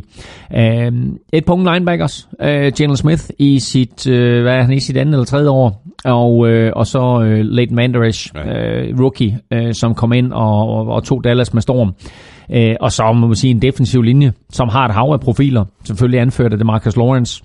Og øh, Demarcus Lawrence er lige nu øh, free agent og håber på, at øh, han og Cowboys kan fortsætte øh, et, et samarbejde Øh, det bliver også øh, snart afgjort, og der er ikke nogen tvivl om, at, at hvis han ikke skriver under med Cowboys, øh, eller uanset om han skriver under med Cowboys eller ej, så bliver han en meget, meget rig mand, fordi hans evner øh, til at rushe quarterback, når i det hele taget, øh, den måde han spiller den her defensive end meget, meget solid på, hvor han både kan rushe quarterbacken og stoppe løbet, det er altså noget, som rigtig mange NFL-klubber er interesseret i, så han kommer til at cash ind, øh, det Marcus Lawrence. Et, øh, et godt forsvar, og øh, så må vi sige, at på trods af de skader som, øh, og, og, og folk, der går på pension, og folk, der har skiftet klub på den offensive linje for Cowboys, så synes jeg faktisk, at den spillede sig op i løbet af sæsonen blev bedre og bedre, og så hatten af for Ezekiel Elliott. Altså, Ja, jeg havde, ikke, noget for jeg havde ikke store forventninger til, øh, ikke, ikke så meget til ham, men mere til hans produktivitet, mm, øh, fordi jeg troede ikke, at, at han ville få den, øh, jeg troede ikke, han ville få den succes bag ved den her linje, som han fik, men altså, øh, han spiller virkelig godt. det altså. Ezekiel Elliott, det her, det var faktisk måske nok den sæson, hvor jeg var mest imponeret over ham, mm. for jeg altid ligesom har skudt ham i skoene, at den eneste grund til, at han gjorde det godt, var på grund af, at han havde den her offensiv Ja, linje. ja, ja. Men selv med den her ramponerede offensiv linje, han havde i år, der gjorde han det virkelig godt, og beviste jo igen, at han er en force både i løbespillet og i kastespillet. Så øh, en, af, en af de store positive overraskelser i min bog for Dallas Cowboys, hvilket godt kan virke mærkeligt at sige, at det er Ezekiel Elliott, men det var det, fordi jeg ikke havde de store forventninger til ham. Jamen, jeg, er fu- jeg er fuldstændig enig, og så gjorde det så også noget for det her Cowboys angreb, at de fik uh, Amari Cooper til, øh, tilført lige for trade deadline. Altså, det ændrede jo fuldstændig angrebet, altså gjorde livet meget, meget nemmere for, for Dak Prescott, og også for Ezekiel Elliott, ikke? Ja, og er imponerende, hvad change of scenery det kan gøre for sådan en fyr som Mari Cooper, ikke? fordi han var en fuldstændig non-faktor i, i Oakland, og øh, tabte nemme bolde, ja. og, og her der begyndte han pludselig at gribe de der bolde, og han øh, brød nogle taklinger og scorede nogle fede touchdowns, og scorede to touchdowns på Thanksgiving, ikke? altså foran øh, øh, hele USA, og der, der var der folk, og måske nok inklusive Gruden, der sagde og tænkte, mm. hvor, hvor var det henne, da han ja, spillede i Oakland? Damn. Eagles sluttede to år med øh, 9 og 7. Øh, endnu en gang der sluttede øh, de sæsonen af med øh, Nick Foles, fordi Wentz blev skadet, og på trods af lidt øh, ballade, vi har også talt om det, øh, måske, øh, måske ikke i omklædningsrummet, jamen så har Eagles altså valgt at gå med, med Wentz. Ja, det kan jeg godt forstå jo. Øh, han er, han, han er den unge spiller, og han har stadigvæk et enormt potentiale, og det her, det var også en sæson, hvor han lige skulle komme tilbage fra skade, og måske øh, både skulle finde ud af, hvordan han skulle spille, men måske også lige tanke noget selvtillid, og, og tanke noget ro i kroppen også. Øhm, men altså ender med at, at blive skadet igen, og øh, Carson Wentz skal øh, blive klogere som spiller. Øhm, han skal ikke tage, tage så mange unødige chancer. Mm. Altså det, det er hans arm og hans intelligens, som Eagles er efter. Øh, det der med at skabe plays med, med, ved at løbe selv, det er en, det er en dejlig øh, ekstra gave at have, men det skal gøres med omhu, og det skal gøres med omtanke, Ja, øh, sådan så han ikke øh, unødigt øh, sætter sig selv i positioner, hvor han kan blive skadet. Så øh, det, er, det er det næste skridt i hans karriere. Men altså, det er logisk nok, at, at Eagles de fortsætter med ham, og men jeg tror, at de kunne have fået kassen for ham, hvis de har traded ham. Ja, det kunne de øh, helt stensikkert. Var det i virkeligheden, øh, var, var, var, var, var de ramt i begyndelsen af sæsonen, var de ramt af Super Bowl hangover? Øh, nej, ja, nej, jamen, det ved jeg ikke helt, om de var. Altså, de vinder jo godt nok deres første kamp, ikke? og så taber de den næste, begge to, men, men ikke Foles som quarterback. Øh, og så tror jeg bare, at de, lige, de skulle lige finde sig selv. Mm. Og, så, øh, og så vil jeg faktisk sige, at angrebet jo aldrig rigtig kom op og spille Nej. med Carson Wentz som quarterback. Mm. Øh, det var først, da Nick Foles han overtog til sidst, at de fandt tilbage til den der Super Bowl-form. Ja. Og med ham ved roret, så var det ligesom om, man så steppede forsvaret også op. Mm. Øh, og det var sådan lidt vildt at se, og det er også derfor, at, at man jo som spiller og, og på de interne linjer, har der nok været en del spørgsmålstegn ved det her med, hvem er det, der skal være quarterback for os? Ja. Fordi vi som mandskab fungerer altså bedre med Nick Foles som quarterback, end vi gør med Carson Wentz. Øh, og det er klart, at det har været det har også været svært for organisationen og for trænerne at skulle fortælle spillerne, at øh, nu sender vi altså Nick Foles på porten, og det er Carson Wentz, vi fortsætter med, på trods af, at vi har igennem øh, de sidste halvandet år klaret os bedre med Nick Foles som quarterback. Men, øh, men nu er han altså væk, og, og Carson Wentz er manden, og det er den vej, de skal gå. Ja. Redskins øh, 7-9 sæson, øh, og Redskins fans vil nok øh, huske 2018 sæson for en hulens masse skader, ikke mindst til Alex Smith, da han røg ud i øh, uge 11, der gik det nærmest bare øh, ned ad bakke. Colt McCoy, han brækkede benet, jeg tror det var par uger senere, og så fik vi butt fumble Mark Sanchez at se, øh, mm. før de så øh, øh, John. på, på Josh Johnson, og, Ja. og som han kunne bringe en lille bitte smule stabilitet ind i, i angrebet og, og på positionen. Øh, begyndte i virkeligheden sæsonen meget godt, øh, var på 6-3 og tabte så øh, 6 af de sidste syv. Ja, Jamen, de, de så nemlig godt ud, Redskins, uh, men så bliver de ramt af, af udfordringer på quarterback-positionen, og det viser også bare, hvor vital en position det er. Uh, fordi de fandt aldrig tilbage uh, til det spil, uh, de, de spillede i den første halvdel af sæsonen, efter at Alex Smith han røg ned. Uh, Adrian Peterson havde uh, nogle, uh, nogle, nogle vanvidskampe undervejs, og havde nogle fantastiske løb, og løb også sin uh, karrieres længste løb i en kamp mod, mod Eagles, hvor jeg faktisk var på plads uh, mm, i Philadelphia. Um, han nåede over 1000 yards igen. Nu over 1000 yards blev den næstældste spiller øh, til at nå over 1000 yards. Ved du, om den ældste er? Jeg tror måske, jeg faktisk har stillet det tidligere på sæsonen. Nej, John Riggins. Rig, Rig, Reaganomics. Som jo i øvrigt også er tidligere Redskins-spiller. um, men, øh, men, men de har jo også, øh, altså de har også nogle udfordringer, og, og især på quarterback-positionen. Fordi hvad skal de gøre nu? De, de skal jo finde ud af helt præcis, hvad vi gør. Altså går vi ungt og drafter en quarterback, øh, hiver vi en midlertidig løsning ind. Øh, de, kan, altså, de, de kan ikke satse på nogle af dem, de har i stallen lige nu. Så de skal have fundet en ny mand til at styre begivenhederne. Øh, og så er det, at de skal vurdere, jamen okay, altså skal vi... Og det er også derfor, de var jo som sagt interesseret i Joe Flacco. Um, nu er der nogle af de andre quarterbacks, og så må vi se, er det en Blake Bortles, de hiver ind? Er det en Ryan Tannehill? Hvem er det, de hiver ind? Uh, men de skal i hvert fald hive en eller anden ind uh, ja. på, på midlertidig uh, basis, og så skal de måske nok allerede nu i den her draft se, om de kan finde fremtidens Ja, præcis, fordi spørgsmålet er, om Alex Smith overhovedet kommer til at spille fodbold igen. Ja, og, og Redskins melder selvfølgelig uh, politisk korrekt ud, at vi venter på, at Alex Smith han kommer tilbage fra den her skade og ønsker ja. ham alt det bedste og sådan noget. Ikke? Men, men spørgsmålet er lige nøjagtigt om, hvad gør Redskins med ham, når han øh, engang melder sig klar under fanerne igen. Giants sluttede 5 og 11. Ny head coach Pat Shermer øh, virker til, at han har fat om øh, truppen og spillerne, og de har købt ind på, på både ham og altså som træner og på hele systemet, som han kom med. Øh, sæsonen den sluttede jo langt, langt bedre, end den begyndte. Mm. Så det ser ud til, at den her transition, den er, den, den er, den er foregået hurtigere, end man kunne øh, både forvente og frygte. Ja, øh, både og jo, fordi jeg tror også, der var, øh, der var mange, som havde håbet på, at, at han kunne komme ind og sætte noget skik på det her angreb og, og få øh, Saquon Barkley, øh, Odell Beckham Jr. og Eli Manning til at og, og ligesom komme op i, en, i et højere luftlag, men altså øh, øh, lidt småskader, jeg tror, var Odell Beckham ikke småskader undervejs, mm, mm. Og, og Eli Manning havde de her on-off kampe, ikke? altså nogle kampe, hvor han var helt fantastiske, andre kampe, hvor han, øh, det var så sådan lidt bad Manning, good Manning-agtigt, ja, ja. øh, undervejs. Ikke? Øhm, men, øh, men, men altså, ja, de sluttede rigtig, rigtig fint Giants, og det er klart, det er noget, de skal bygge videre på. Øh, de skal bygge videre på, at øh, Saquon Barkley er en meget, meget dygtig running back, og, øh, og det skal de udnytte på den måde, at det er sådan, at de, øh, de selvfølgelig får, får bolden i hænderne på ham, enten han skal løbe bolden, eller han skal gribe bolden, og så åbner op for, for kastespillet ned ad banen, og, øh, og sørge for, at, øh, at Odell Beckham Jr. han også får sine boldberøringer, fordi han er super giftig, når han har bolden i hænderne. Forsvarsmæssigt øh, var de også lidt udfordret til at starte med. Jeg synes også, at de fik det bedre til at hænge sammen til sidst, men det er klart, at, at det, er, det er der, hvor de er svagest, og de skal have nogle opgraderinger, ikke mindst i de bagerste geleder. Øh, og på pass rush. De har og, meget svært ved at lægge pres på modstanderens quarterback. Jo, men der, der er mange ting, der halter på det forsvar. Ja. Så, øh, så det, det er en af de ting, som Pat Shermer han skal gå ind og kigge på, det er, hvordan, hvordan hjælper jeg den her, øh, det her forsvar. Og så må vi sige også, de investeringer, de lavede på den offensive linje, der var et par enkelte, som begyndte at spille rigtig, rigtig godt øh, sidst i sæsonen, men sådan overordnet set, som er den energi og fokus og, og økonomi, de smed på den offensive linje, så fik de ikke nok ud af det. Ja. Og hvad gør de på quarterback? Øh, de, skal, de skal til at lede efter en, en afløser til, af mening, ikke? Så spørgsmålet er, om de drafter en quarterback i første runde. Øh, ja. Og Jamen, så lader så... Eli starte sæsonen, og så øh, kan vi se øh, historien gentage sig selv. Øh, ja. fra, fra den gang, hvor, hvor Eli kom ind i stedet for Kurt Warner, så ja. har vi altså Eli, der halvvejs i sæsonen overgiver The Patient til den nye ja, ja, men altså, ja. Men uh, det er også derfor, jeg siger, at uh, jeg tror, det havde været klogere for Giants at have valgt Sam Darnold ja, ja. end Saquon Barkley. Og men Saquon Barkley selvfølgelig to uh, New York og New York Giants med storm.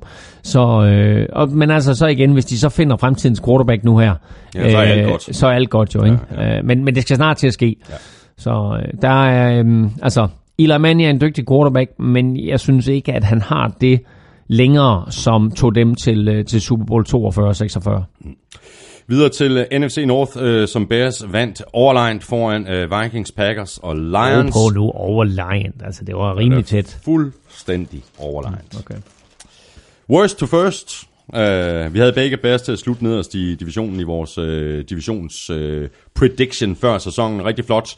Uh, men jeg mener faktisk også, at vi taler om, at det ikke skulle undre os, at Bears lige pludselig kunne overraske.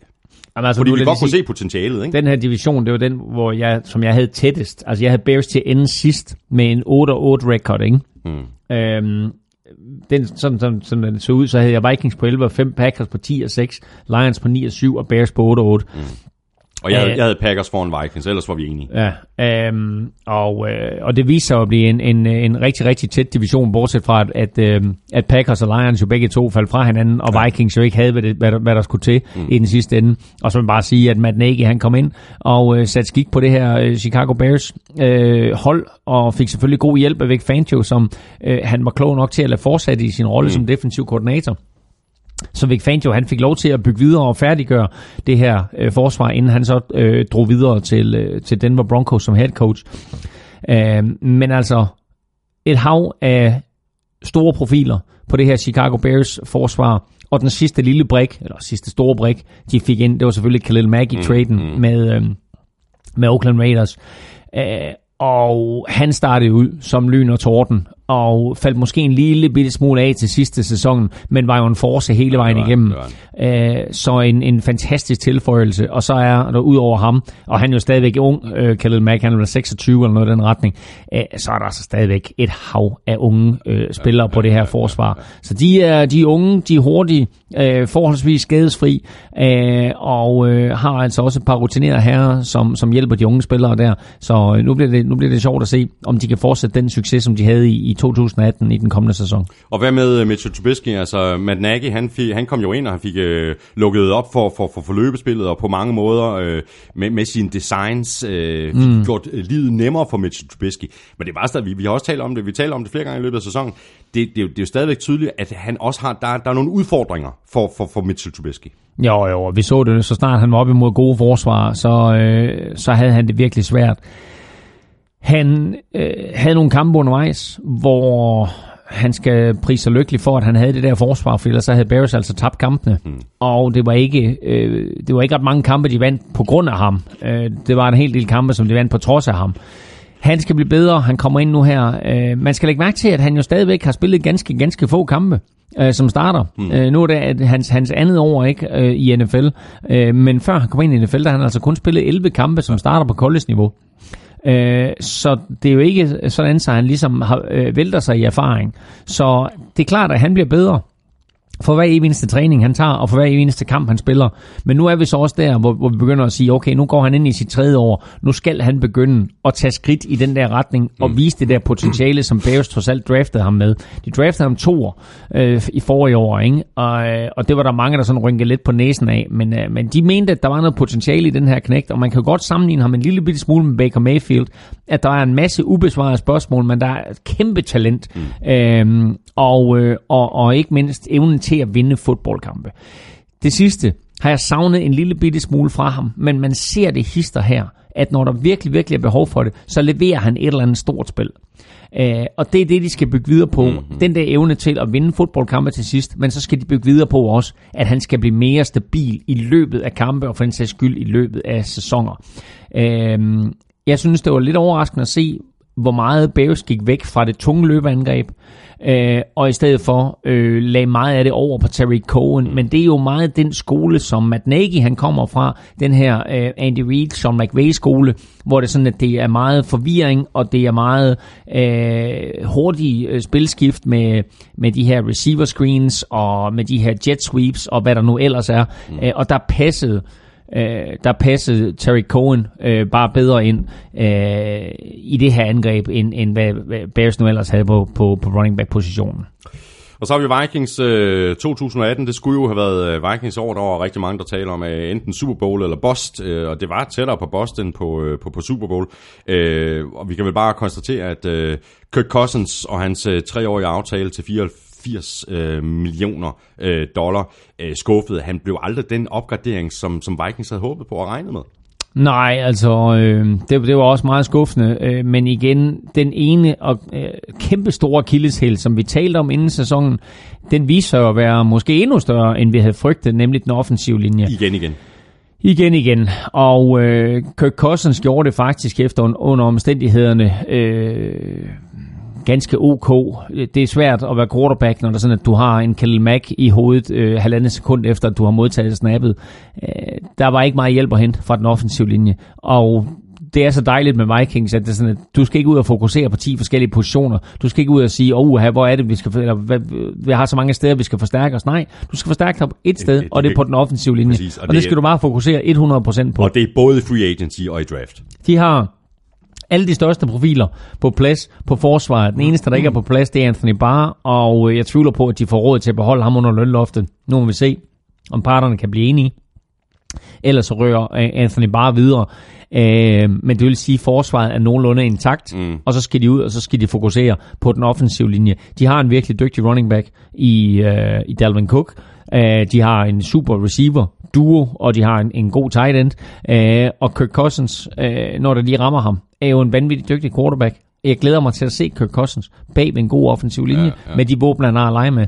Og så håber jeg faktisk på, at, at Vikings kan komme tilbage ind og spille med om divisionstitlen.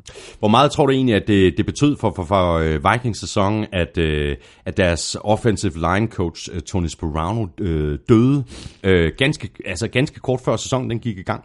Jamen, altså, øh, der er jo mange, der taler om, om ja. Sperano som, som, som ligesom limen, der på mange måder øh, holdt den her linje, øh, linje sammen. Ikke? Jamen, han betød mere end bare øh, at være limen for den offensive linje. Han var, han var en meget, meget vigtig person øh, på, på øh, coachingstaben øh, på, på, for, for Vikings. Og øh, det gjorde ondt på alle. Det gjorde ondt på den offensive linje, det gjorde ondt på angrebet, og det gjorde ondt på, på, på resten af organisationen, at han døde der øh, midt i træningslejren, øh, og at, at Vikings øh, pludselig skulle til at omstille sig, have en ny offensive line coach ind og så videre. Øh, Mike Zimmer, headcoachen der, begræd jo også, både da det skete og også efterfølgende, at, øh, at Tony Brown han gik bort.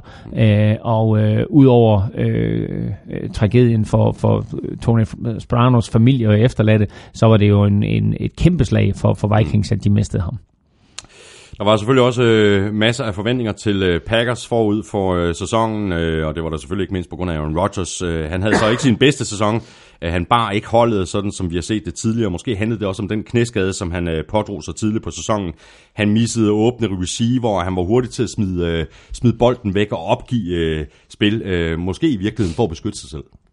Ja, det tror jeg faktisk lidt, fordi han lavede nogle plays undervejs, som jeg aldrig har set ham lave før. Uh, altså vel at mærke med, med, med negativ effekt, hvor han, uh, han havde en åben receiver, og så kom til at smide bolden i jorden. Uh, og det er sådan noget, at hvis det havde været alle andre end Aaron Rodgers, så havde vi svinet den quarterback ja, ja. til og sagt, hold kæft, var det ringekast det der. Ja, ja. Uh, men Aaron Rodgers har trods alt været så god i så lang tid, og, og lavet så mange vanvittige spil igennem tiden, at, uh, at vi lidt tilgav ham det. Men altså, uh, der kan du også sige, at der er der et hold, som har mangel på talent, fordi han var ikke op, omgivet af ret meget. Nej. Havde du stillet en hver anden quarterback derind, uh, med det talent, så tror jeg, at Packers de har vundet en eller to kampe hele året, hvis så mange. Så øh, de skal omgive ham med noget, med noget bedre talent. Øh, den offensive linje er sådan set okay. Øh, godt måske øh, klar en opgradering på, på, på højre guard eller noget i den retning. Øh, og center for en sags skyld. Men ellers, øh, så er der ikke nogen tvivl om, at mere eller mindre øh, alt det, man kalder skill positions, altså alle dem, der håndterer bolden, mm der kunne, der kunne øh, bortset fra, fra Davante Adams, så kunne, så kunne Viking, øh, hvad hedder de, Packers godt klare en opgradering. Ja, de, de draftet der helt vildt. Jeg tror, de draftede tre store receivers sidste år. Mm. må vi se, hvordan de, øh, øh, hvordan de eventuelt øh, ja. kan udvikle sig. Så må vi så se, øh, hvad, hvad der sker med det her skifte fra Mike McCarthy til øh, Matt LaFleur. Altså, der er vel ikke nogen tvivl om, at Aaron, Aaron Rodgers, han håber på sådan øh, lidt Sean McVay-magi, øh, sådan rent angrebsmæssigt. Det er der ikke nogen tvivl om, og det bliver da også spændende at se øh, den kombination af, af, af Matt LaFleur og, øh, og Aaron Rodgers, og se, hvordan de to de harmonerer sammen, og se om, om Aaron Rodgers øh, kan omstille sig til den her nye type angreb, og se, øh, hvordan Matt LaFleur han kigger på Aaron Rodgers og siger, hvad, hvad er det helt præcis? Fordi igen skal Matt LaFleur passe på med, at han ikke tvinger et eller andet angreb ned i halsen på Aaron Rodgers, mm. som ikke passer til de kvaliteter, han har. Mm. Så det skal være en eller anden form for kombination af, hvor Matt LaFleur kommer ind med den tankegang, øh, han nu har, og den, det angreb, han ønsker at køre, samtidig med, at han skal tage hensyn til, hvad er det, øh, Aaron Rodgers gør godt. Mm. Lions, de sluttede 6-10, lidt en, en rodet sæson. Øh, de tabte nogle nemme kampe. De tabte for eksempel til Bills og tabte til 49ers, og så slog de Patriots. Øh, jeg mener, de slog Packers to gange. Hvordan synes du, at Matt Patricia klarer sig igennem sin rookie-sæson som, som head coach?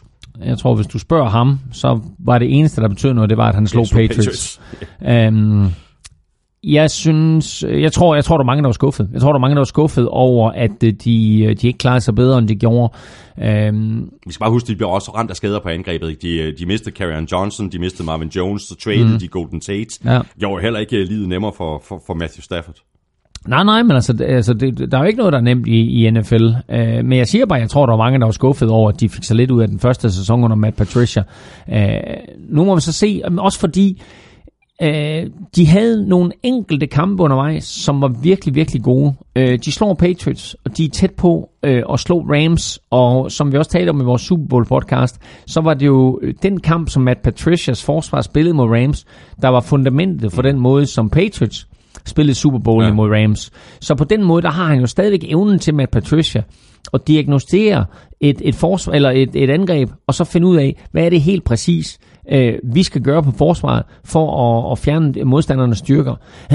så kan han fortsætte med det, og kan han opgradere øh, den defensive stab, både coachingmæssigt, men især spillermæssigt, så er jeg da sikker på, at han får sat skik på det der. Mm. Så er spørgsmålet, hvad de gør øh, på den offensive side. Som jeg mener det, så er øh, Jim Bob Cooter blevet fyret. Mm. Øh, jeg kan ikke huske at have hørt, hvem der er kommet ind som offensiv koordinator.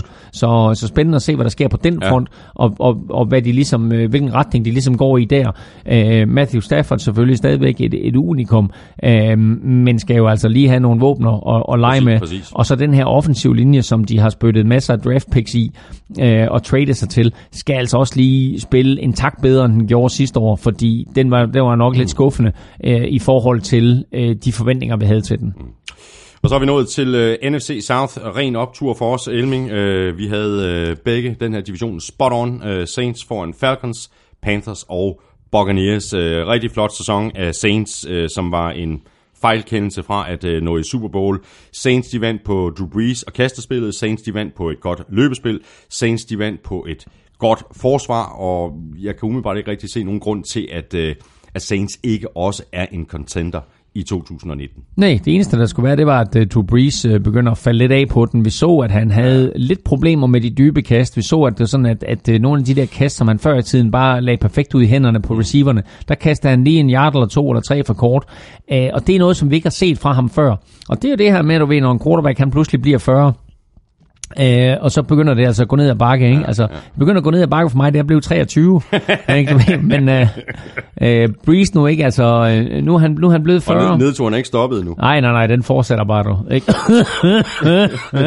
Nå, øh, hvad hedder det? Um, nu er Breeze blevet 40, og jeg synes, at der af og til i hans spil, jeg siger ikke, at det er, er, er hele tiden, men der af og til i hans spil, der er der bare nogle ting, hvor man siger, okay, den der, den havde han altså ramt for fem år siden. Mm.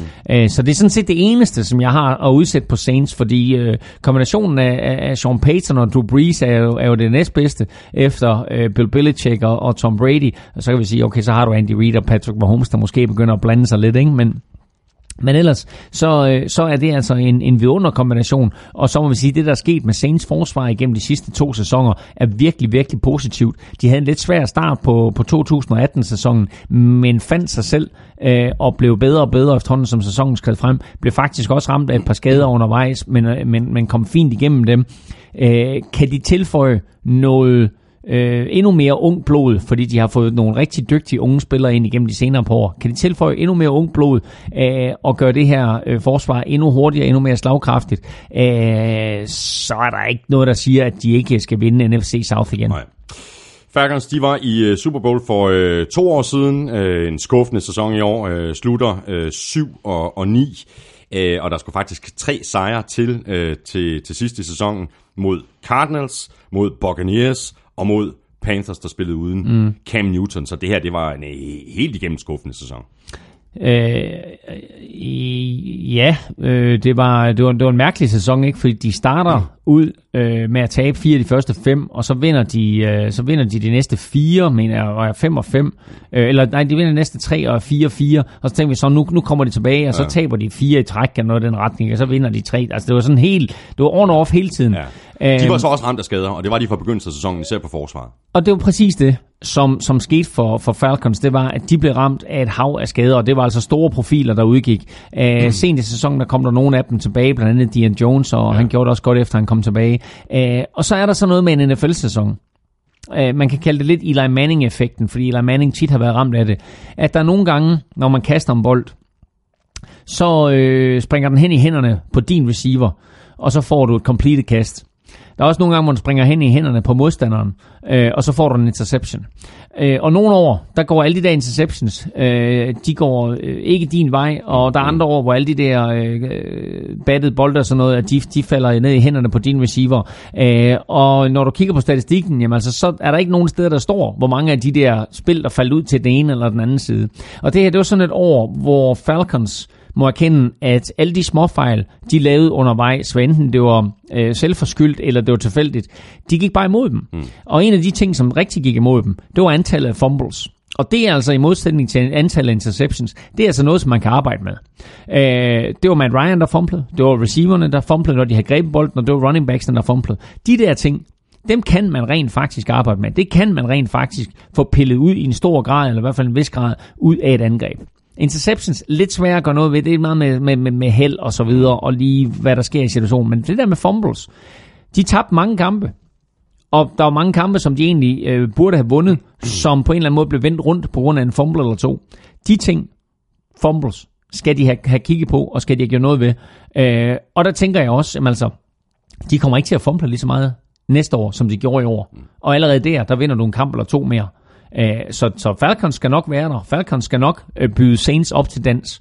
Om de så kan vinde lige så mange kampe som Saints øh, i løbet af en sæson, det bliver altså interessant at se. Men det skulle heller ikke undre mig, om, øh, om NFL de vælger at åbne sæsonen med, øh, med, med Saints imod Falcons. Ikke på den første torsdag. I øvrigt, øh, lidt interessant note, det er, at det ser ud til, at NFL vil åbne sæsonen med, Fal- med, med, med Packers imod Bears, og dermed altså ikke wow. for første gang nogensinde med de forsvarende Super Bowl-mester okay. på den her torsdagskamp. Uh, bare lige et, et lynhurtigt rygte. Men jeg kan godt forestille mig, at det er den første spilleweekend, at der åbner NFL-sæsonen mellem Falcons og Saints. Fantastisk. Panthers, øh, de bullerede løs i, i begyndelsen af sæsonen. Øh, de var, jeg tror, de var 6 2, øh, og så løb de så ind i Steelers og en ordentlig røv fuld på øh, 52-21, og og det er så sat så sammen med, med, med skaden til Cam Newton, og så, så de, de virker bare aldrig til at komme sig over den øretæv. Nej, det er derfor, der gik det ned ad bakke, og, øh, og vi må også sige, at, øh, at Cam Newton øh, viste sig jo at være skadet, og øh, det, der, det, der gik lidt lang tid, inden Panthers de valgte at trække stikket på ham. Mm. Og nu er spørgsmålet så, øh, hvornår det stik det bliver sat i igen, fordi øh, som det forlyder nu, så er han ude i 2019-sæsonen. Ja, ja. Og så er det godt være, at Cam Newton han er så stor og stærk og kommer så hurtigt og så videre, men altså skal han ind og skal han under kniven og have en alvorlig skulderoperation, så, øh, så er han altså ude for hele 2019-sæsonen. Og det, øh, det er jo ikke den måde, som uh, The Turners, de havde håbet på, at, at, at, mod, at det her at Panthers angreb, det skulle fungere. For vi roste dem jo for, du ved, øh, at, øh, at have revolutioneret den måde, Cam Newton spillede fodbold på, og den måde, som Panthers spillede fodbold på. Men det endte jo med at koste Cam Newton en skade, præcis som vi ser andre quarterbacks, uh, som er, er sådan lidt uh, ligeglade med, hvordan de behandler deres egen krop. Uanset om du er stor som Cam Newton, uanset om du er atletisk som Cam Newton, du er nødt til i NFL at beskytte dig selv, ellers så kommer du til skade. Og det kan godt være, at Cam Newton Newton, han skaffer første downs, og det kan godt være, at Cam Newton, han løber hen over en linebacker en gang imellem, mm. men på den lange bane, der skal du beskytte dig selv, du skal løbe ud over sidelinjen, du skal slide, du skal lade være med at tage de store skrald, du skal kaste bolden væk, når der er mulighed for det. Øh, og jeg tror, at, at den succes, som de havde Panthers til at starte med, med Cam Newton, og, og den måde, vi så ham løbe bolden på selv. Og det er da fedt at se ham løbe hen over en linebacker eller en defensive end, for den sags skyld ikke, altså, hvor man bare tænker, okay, det er sådan nogle spillere, der er vant til at knuse andre spillere, og så bliver de altså øh, hamret ned her selv af en quarterback. Vi elsker det, men øh, altså, du har bare ikke det holder ikke længe. evnen til at, at, at gøre det der Nej. over en hel sæson. Nej. Og gør du det over en hel sæson, eller, eller så lang tid som Cam Newton han nu holdt, så forkorter du bare mm. din, uh, din levealder i NFL øh, ganske betragteligt. Mm. Og jeg er da sikker på, at Cam Newton han gerne vil have, at han spiller 10 år mere i NFL, men bliver han ved på den der måde, den der måde. Så, så spiller han 3 eller 4 år mere. Mm. Christian McCaffrey blev vi nødt til at, øh, at, at nævne, som, øh, som måske et af de, øh, de eneste sådan rigtig opløftende momenter for Panthers i den her sæson. Fantastisk spiller, og du pegede jo på ham allerede inden han blev, blev draftet, ikke? Jo, men altså, jeg, jeg så ham jo allerede som sophomore i college, hvor jeg tænkte, ham der, han er vanvittig. Øh, og, øh, og nu må vi sige nu her, øh, i sit, øh, er det andet år, andet år i NFL, ikke? Jo, er det ikke jo, kun og andet han går år? ind i sit tredje år, ikke? Han går ind i sit tredje år, ikke? Hold kæft, han har kun været to år i NFL, ikke? Altså i sit andet år, ikke? Altså øh, virkelig, virkelig en, en fabelagtig sæson. Øh, både løbemæssigt, men jo især øh, gribenmæssigt, hvor han greb Ja. 107 bolde. Så øh, Ja, im, imponerende af Christian McCaffrey. 1098 yards øh, løb og 867 yards i, i luften. Så det er, ja, det, det er lige, lige knap 2000 yards. Ja, ja, og jo ble- blevet en, en meget større del af det her Panthers angreb, end, end vi kunne have forudset. Der var mange, der stillede spørgsmålstegn ved, at han blev draftet så højt. Jeg mener, han blev draftet femmer mm. uh, overall i, i, draften sidste år, ikke? Eller forrige år. Og, øh, øh, og der, der, tænkte jeg, okay, det, han er en god spiller, og øh, han har noget eksplosivitet, og jeg glæder mig til at se, hvordan de benytter ham. Men at det er sådan, at, at han nu er blevet omdrejningspunktet i det her Panthers angreb, det havde jeg ikke forestillet mig. Så har vi Buccaneers, der sluttede sidste division med 5 og 11. Øh, en skør sæson på quarterback. Øh, så startede Fitzmagic, så startede James Winston, så startede Fitzpatrick, og så startede James Winston. Og, og så havde- så man lige sådan, når de skiftede quarterback, så kom der sådan lige et boost øh, på angrebet og sådan noget. Og så, nej, så virkede det ikke alligevel. Jamen, så skifter vi quarterbacken, og så var der lige et boost, og så... Altså, hvad, Ja, og det, det er meget usædvanligt, det er meget college-agtigt, øh, hvor man, hvor man øh, både i løbet af en sæson spiller flere quarterbacks, men måske også i løbet af en kamp spiller flere quarterbacks. Og Bucks, de fandt altså aldrig en rytme. Øh, den rytme, de fandt, kom måske til sidst, hvor det ligesom om, at James Winston øh, fik lidt bedre styr på det hele, blev på en eller anden måde en lille smule mere moden, mm. øh, begik færre fejl, øh, og øh, kan de bygge videre på det, så er det klart, at så er han der startende quarterback. Men, øh, men, spørgsmålet er, hvad de, hvad de vil i, i Buccaneers, og, og hvad, den nye, øh, altså, øh, hvad, hvad, hvad de nye tendenser bliver der, dernede. Ja, ikke? med Bruce Arians i stedet for Dirk Cutter. Altså, må Ja, ja, men og- altså, øh, i, altså, ja jo, altså, øh, hvad, hvad har Bruce Arians tænkt sig at gøre, ikke? Altså, har han tænkt sig at fortsætte øh, med James Winston, eller er det sådan noget med, at han hiver Nick Foles ind, eller hvad kommer der til at ske? Mm. Øh, øh, Bruce Arians er jo sådan lidt kendt som, som, kendt som quarterback-viskeren. Mm. Og øh, jeg tror, at, at håbet er lidt, at, øh, at her har du altså brugt et højt draft pick på en quarterback. Ikke? Han, han er draftet nummer et overall for fire år, siden. Fire år siden, ikke? Øh, og, øh, og det du opgiver ikke bare øh, på, på en quarterback som det der. Så der er håbet er jo, at det er sådan, at Bruce Arians han kan komme ind og sætte lidt skik på ham. Mm-hmm. Øh, og, og kan han det, og kan han, han- kan han få fjernet de fejl, der nu øh, er i, i James Winstons spil, få minimeret dem, og måske få sat nogle plays ind, som, øh, som er nemme for, for øh, James Winston at forstå og analysere og udføre, så er der øh, begrundet håb om, at, at der sker sjove ting i Tampa. Så er vi nået til øh, rosinen i pølsen, nemlig øh, NFC Vest. Øh, vi må bare lægge os øh, fladt ned og erkende, at øh, Rams tog røven på os igen. Øh, det gjorde de også sidste år. Rams de vandt divisionen foran Seahawks, 49ers og Cardinals. Vi havde begge 49ers til at vinde divisionen. Jeg havde derefter Rams, Cardinals og Seahawks. Du havde Cardinals, Rams og Seahawks. Øh, jamen altså, ved du hvad, altså Rams sluttede øh, 13-3. Øh, de nåede Super Bowl, øh, hvor Sean McVay så øh, selv sagde efter kampen, at han blev outcoached af, mm af, af Patriots og, og, og Bill Belichick. Øh, vi har jo talt op og ned øh, og frem og tilbage om Jared Goff, om han er en system quarterback, om han er bedre, end vi regnede med. Men jeg synes faktisk lige præcis i Super Bowl, der så vi nogle af de udfordringer, som de fortsat skal arbejde med mm. i forhold til Jared Goff. Altså det her med, at forsvaret simpelthen tog, øh, tog fusen på ham, og så snart der var slukket for, for, for mikrofonen for Sean McVay, så, var, så så Goff sådan lidt lost ud. Ja, desværre jo, fordi øh, tidligere i sæsonen, der så han rigtig, rigtig god ud, og i den kamp, hvor, øh, hvor Rams de slog øh, Minnesota Vikings, der lignede han jo simpelthen den næste store stjerne i NFL. Jeg mener, ja. han kastede fem touchdowns i den kamp, og det ene var mere spektakulært end det andet. Ja. Øh, men det var ligesom om for det punkt, der, der gik det lidt ned ad bakke, og, og, og han- der blev han sådan mere afhængig af systemet, og blev mere afhængig af, af Sean McVays coaching. Og øh, man kan jo sige, Super Bowl, jamen altså, den ender 13-3, og, og det er jo selvfølgelig overordnet set, var det en pinlig indsats offensivt af Rams. Men altså, griber Brandon, øh, Brandon Cooks, øh, ikke bare et, men to touchdowns, mm. og vinder Rams Super Bowl, så er det en helt anden snak, vi sidder og har. Mm. Men altså, øh, nu, øh, nu må Rams bare kigge videre til næste sæson, og så må de kigge på, hvad var det helt præcis, der, der, der, der skete her? Hvorfor var det, at det, sådan, at det her high-flying offense, at det pludselig gik i stå? Hvorfor var det, at, at, øh, at vi ikke var helt så skarpe sidste sæson? Og hvorfor var det, at, at vi med, med, med held og lidt hjælp fra dommerne kom i Super Bowl? Og hvorfor var det, at vi blev fuldstændig ydmyget mm. i Super Bowlen? Lad mig Så- tillade mig at citere Peter Korsmed. Ja. Hvor var Todd Gurley? Hvor var Todd Gurley? Øh, men det er en af de ting, som de selvfølgelig skal kigge på, fordi øh, det, var, det var jo toneangivende for, øh, eller markant for hver gang, at øh, Rams de tabte en kamp, så øh, havde de altså på en eller anden måde øh, opgivet løbeangrebet. Ja, ja. Øh, så der skal McVay på en eller anden måde blive bedre til at, at huske på løbeangrebet, uanset hvordan det går, og blive ved med at huske på, at det er løbeangrebet, der på en eller anden måde er omdrejningspunktet, Præcis. og så kommer alt andet derfra. Exactly.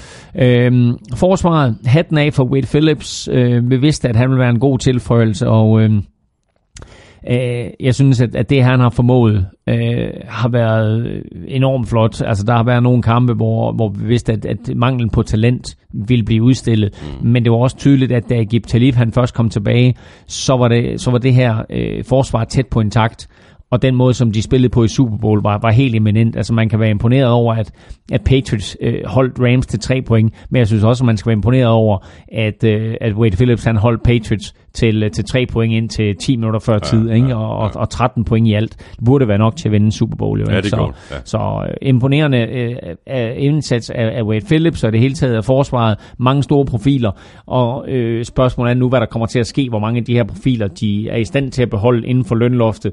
Uh, de er jo i den heldige situation, Rams, at de stadigvæk har Jared Goff på en billig kontrakt. Og så længe de har ham på en billig kontrakt, så kan de jo øh, bruge penge på alle mulige andre positioner. Og det er også derfor, at de har været i stand til at give både Aaron Donald og Todd Gurley en kæmpe kontrakt.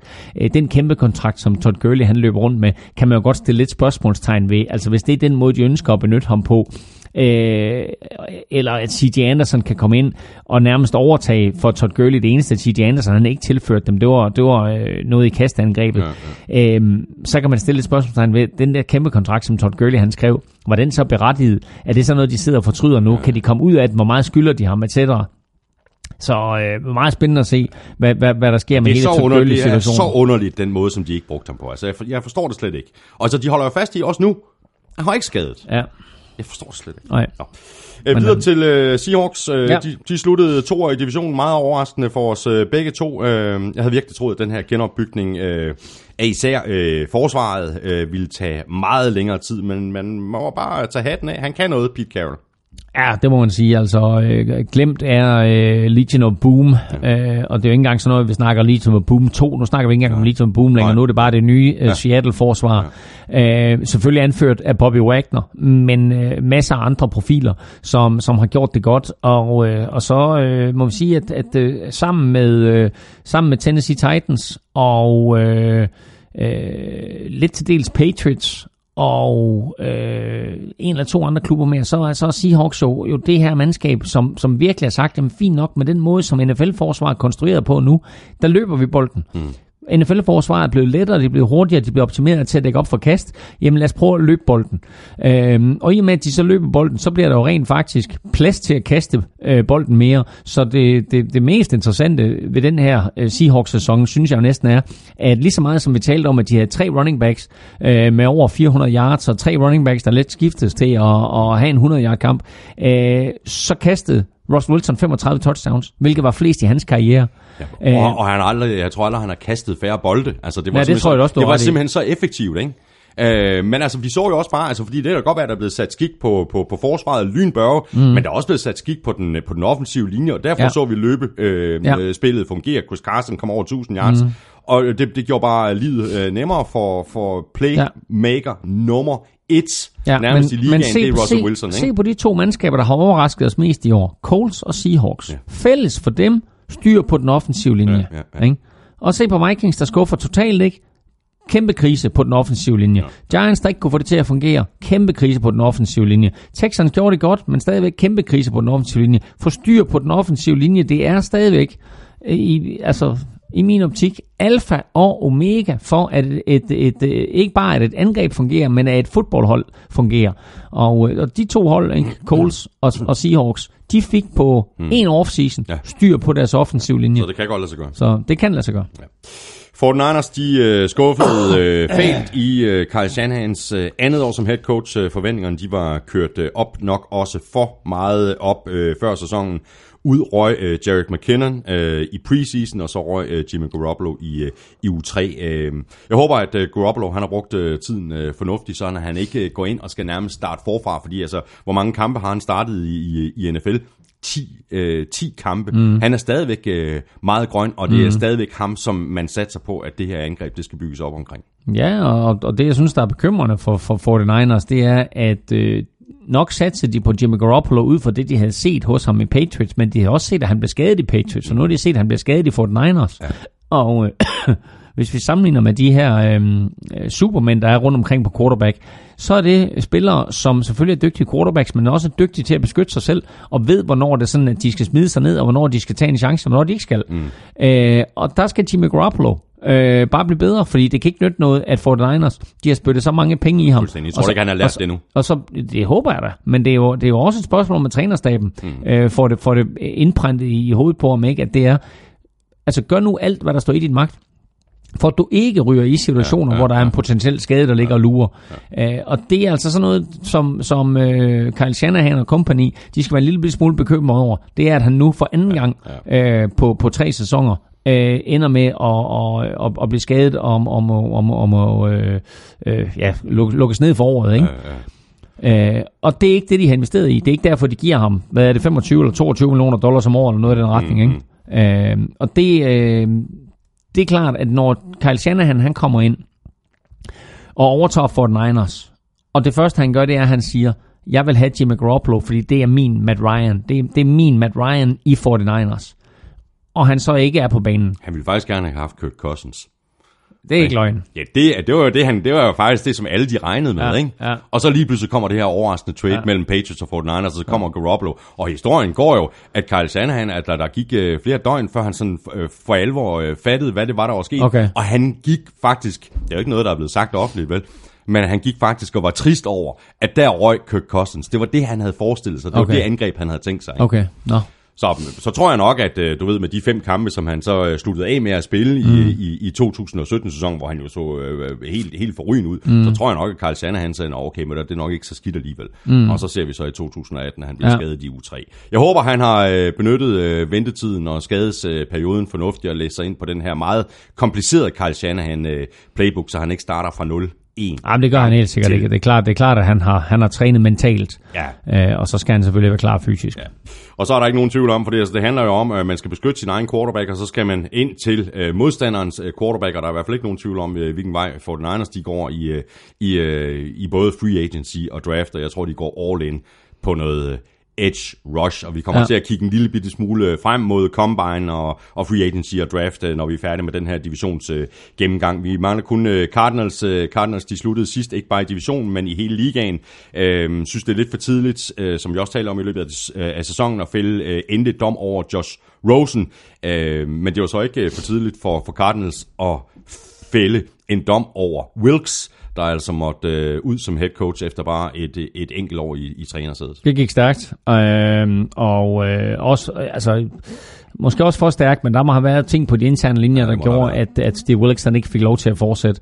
Uh, kom jo fra en position som defensiv koordinator fra, fra Carolina Panthers, hvor han havde stor succes, mm. uh, og uh, var jo blevet coachet, uh, kan man sige, uh, af Riverboat Runner, og på den måde jo havde lært for en af de bedste i faget, men uh, det var altså ikke nok til, at, at han kunne uh, skabe succes i, i Arizona, og uh, det der med at fyre en coach efter et år, det er der nogle organisationer, der gør, og så er der nogen, som, som giver øh, coaches øh, noget længere snor. Mm. Øh, og jeg synes, at de der organisationer, som fyrer en coach efter et år, øh, der et, synes jeg, at det er for kort tid simpelthen at vurdere en coach på, og to, hvis du gør det, så har du ikke gjort dit arbejde godt nok i første omgang. Nej, det har du ikke. Æh, så, så det her, det hænger på, på Cardinals organisation, og så er vi tilbage ved, ved, ved den måde, som Cardinals de fungerede på for, for en 20-30 år siden, at det simpelthen bare var sådan en, en organisation, hvor der, der var, altså det eneste grund, man, man, grund til, at man ønsker at spille for Cardinals, det var fordi, jamen altså, de har lige så mange penge som alle de andre NFL-klubber, og så kommer man ind, og så casher man ind, og når så sæsonen var forbi, jamen så rejste man hjem til Florida eller Kalifornien, ja, ja. hvor man boede. Ja. Spørgsmålet er så, om de har gjort deres øh, forarbejde godt nok den her gang. Nu bliver det Cliff Kingsbury. Øh, altså, jo mere jeg tænker over det, jo mere jeg læser mig, mig, mig ind på det der, så synes jeg, altså, jo mere satset virker det. Det virker meget satset. Øhm, en, en, en lille rettelse, jeg, jeg sagde på et tidspunkt, at han var, øh, han var offensive koordinator for USC. Det var han faktisk blevet hyret ind til. Han havde faktisk ikke haft sin Nå, okay. øh, debut som, som offensiv koordinator. Han kom jo der fra Texas A&M, øhm, hvor han havde øh, haft sådan semi-succes, men, mm. men trods alt, øh, hans, det, det, det vigtigste linje på hans CV, det er, er venner Med med, Sean McVay. med Sean McVay, og det, det er lidt bekymrende. Men altså spændende at se, om, om han får succes der, og, og hvad, hvad, hvad hans unge tankegang mm. kan med en ung quarterback. Ja. Det var alt, hvad vi øh, havde øh, at sige, eller i hvert fald valgte at sige om øh, 2018-sæsonen, sådan set i bagspejlet, og som øh, lovet, så ser vi nu en lille bitte smule frem mod 2019-sæsonen, øh, især Free Agency, Combine og Draft. Øh, Nikolaj S. Christensen øh, skriver sådan her, kan vi få en øh, top 5 over øh, de mest øh, spændende free agents, og en top 5 over spændende hold gående ind i næste sæson? Øh, ja, altså spændende hold, øh, kan vi da begynde at, og, øh, at, at sige. Altså, Browns. altså Browns er klart, at de er der. Øhm, Raiders synes jeg jo, vi er nødt til at betragte som spændende hold, fordi der sker så mange ting mm. omkring dem, der er interessante. Hvad, hvad, hvad, hvad, hvad gør de med de her draft picks? Øh, hvad gør Gruden i sin anden sæson? Hvor spiller de i det hele taget mm, henne? Hvordan bliver den her øh, omstilling fra, at nu har de deres øh, sidste sæson, øh, enten i Oakland eller hvor det nu er, og så skal de så spille i, øh, i Las Vegas året efter. Så rigtig, rigtig interessant at se, hvad der sker der. Øhm, Tampa Bay Buccaneers glæder jeg mig til at se. Jeg glæder mig til at se, hvad Bruce Arians han får ud øh, af det mandskab dernede. Øhm, NFC East øh, er rigtig, rigtig interessant. Og der øh, vil jeg sige, at Giants situation lige nu øh, kommer til at afgøre rigtig mange ting ja. i, i, i den øh, division. Fordi hvis Giants de får sat det hele sammen, og hvis de øh, fortsætter de gode takter, som de viser, så synes jeg faktisk, der bliver lagt pres på de andre tre mandskaber. Gør det også. Øh, hele Carson, også- det hele, også- hele, ja. hele Carson Wentz-situationen i. Eagles er, er svær at, at, at vide, hvad der sker. Øh, og, så, og så må vi sige Cowboys, ikke? Jamen, altså, det kan godt være, at Cowboys det rent faktisk er det bedste mandskab mm. øh, i, i den division. Men altså, øh, jeg synes bare, der er så mange interessante ting, der foregår i New York Giants, vi må se, hvad, hvad, hvad, der sker der.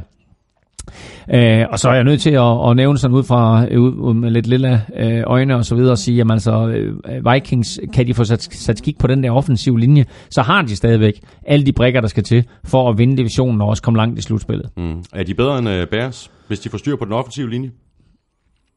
Det er meget lige. Det er, Ja, meget det er lige. det. Oh, det er meget lige. Det er, Ja, meget lige. det er to, ja. to, to gode forsvar, som nok hælder mest til, øh, til, til Bears, og så vil jeg sige, det er, to, øh, det, det er et middel mod et angreb i, i Bears, Ja, og så et ja. godt angreb i Vikings, ja. hvis de får sat styr på den offensive linje. Så var der lige øh, Nikolaj, der også bad om en, øh, det var en rigtig NFL så top 5, vi lavede her. Ja. Øh, spørgsmål, om vi kan gøre det lige så godt øh, i forhold til free agents. Nogle spændende navne. Altså, jeg har der skrevet nogen op. Øh, Ja. Du har Nick Foles, som vi har talt om flere Ja. gange. Så har du Le'Veon Bell. Øh, til David Clowney. Ja. Øh, hvem har vi ellers? Øh, Trey Flowers. Til Marcus Lawrence. Earl Thomas. Earl Thomas er da rigtig interessant. Ja. Så ja. Jeg tror, han ryger til 49ers. Øh, Enten 49ers eller, eller, Cowboys. eller Cowboys. Eller Ja, Cowboys præcis. han, er, han, er, jo- han har rykket familien Ja. til, øh, til Dallas. Ja, præcis. Ja. Så må ikke, må ikke det indikerer et eller andet om, at, om, at han skal dertil. Jo, Jeg måske. vil sige, øh, vi ved jo faktisk ikke endnu, hvem er alle de her, øh, der ender med at blive free agents. Der er lige nogen, der, der er nogen, som øh, skal have nogle kontraktforhandlinger ja, på plads, og så er der nogen, som, og, og det interessante det er også, at der er nogle af de her kontrakter, som kommer til at blive, øh, blive øh, annulleret. Ja. Ja. Øh, jeg tror, det er 10. marts, skæringsdatoen er, så der vil altså være nogle spillere, som tror, at, det sådan, at de øh, er på kontrakter, og pludselig så står de altså uden arbejdsgiver. Ja. De skal nok finde en ny arbejdsgiver, men spørgsmålet er, om den, den næste kontrakt, de får, den er lige så lukrativ, som den, de har i øjeblikket. Men øh, vi ved meget mere om de her free agents øh, om, øh, om bare 14 dage. Ja, og vi vender selvfølgelig tilbage øh, i, i marts med vores øh, March Madness, fordi det plejer at gå øh, fuldstændig øh, bananas øh, lige pludselig, og vi kan, vi kan ikke engang sidde og gætte på, hvad det er, der kommer til at ske, fordi det, kommer, det er et overrasker altid. Øhm, lige rundt om hjørnet, øh, Claus, der har vi øh, Combine, vi har draften. Øh, hvem skal vi holde øje med øh, ved, ved Combine, udover, udover Hjalte selvfølgelig? Jamen altså, øh, der er jo et, et hav af spillere, som, som kommer ind i Combine her. Der er nogen, som kommer til at deltage i øvelserne. Der er også nogen, der, der siger, at de ikke kommer til at deltage i øvelserne. Øh, den her quarterback, som vi nævnte, Kyler Murray, som øh, jo er øh, noget mindre end den sædvanlige quarterback-størrelse øh, øh og type. Øh, han har sagt, at øh, han, han overvejer ikke at kaste øh, i den her Combine her. Øh, og det vil sige, at han kommer ind, og så har han måske tænkt sig at deltage i alle løbeøvelserne osv., og, og ikke mindst i 40 testen hvor han jo mener, at, at han øh, kommer til at sætte den hurtigste tid af alle. Øh, det, er, det, det er alligevel øh, voldsom, øh, en voldsom udmelding. Øh, spændende at se, øh, hvordan han kommer til at agere, og hvordan NFL-klubber de reagerer på ham. En lille interessant sidehistorie er, at øh, han angiveligt har sendt et brev ud til alle baseballklubber, om at øh, hvis de valgte ham i første runde, så vil han øh, satse 100% på baseball.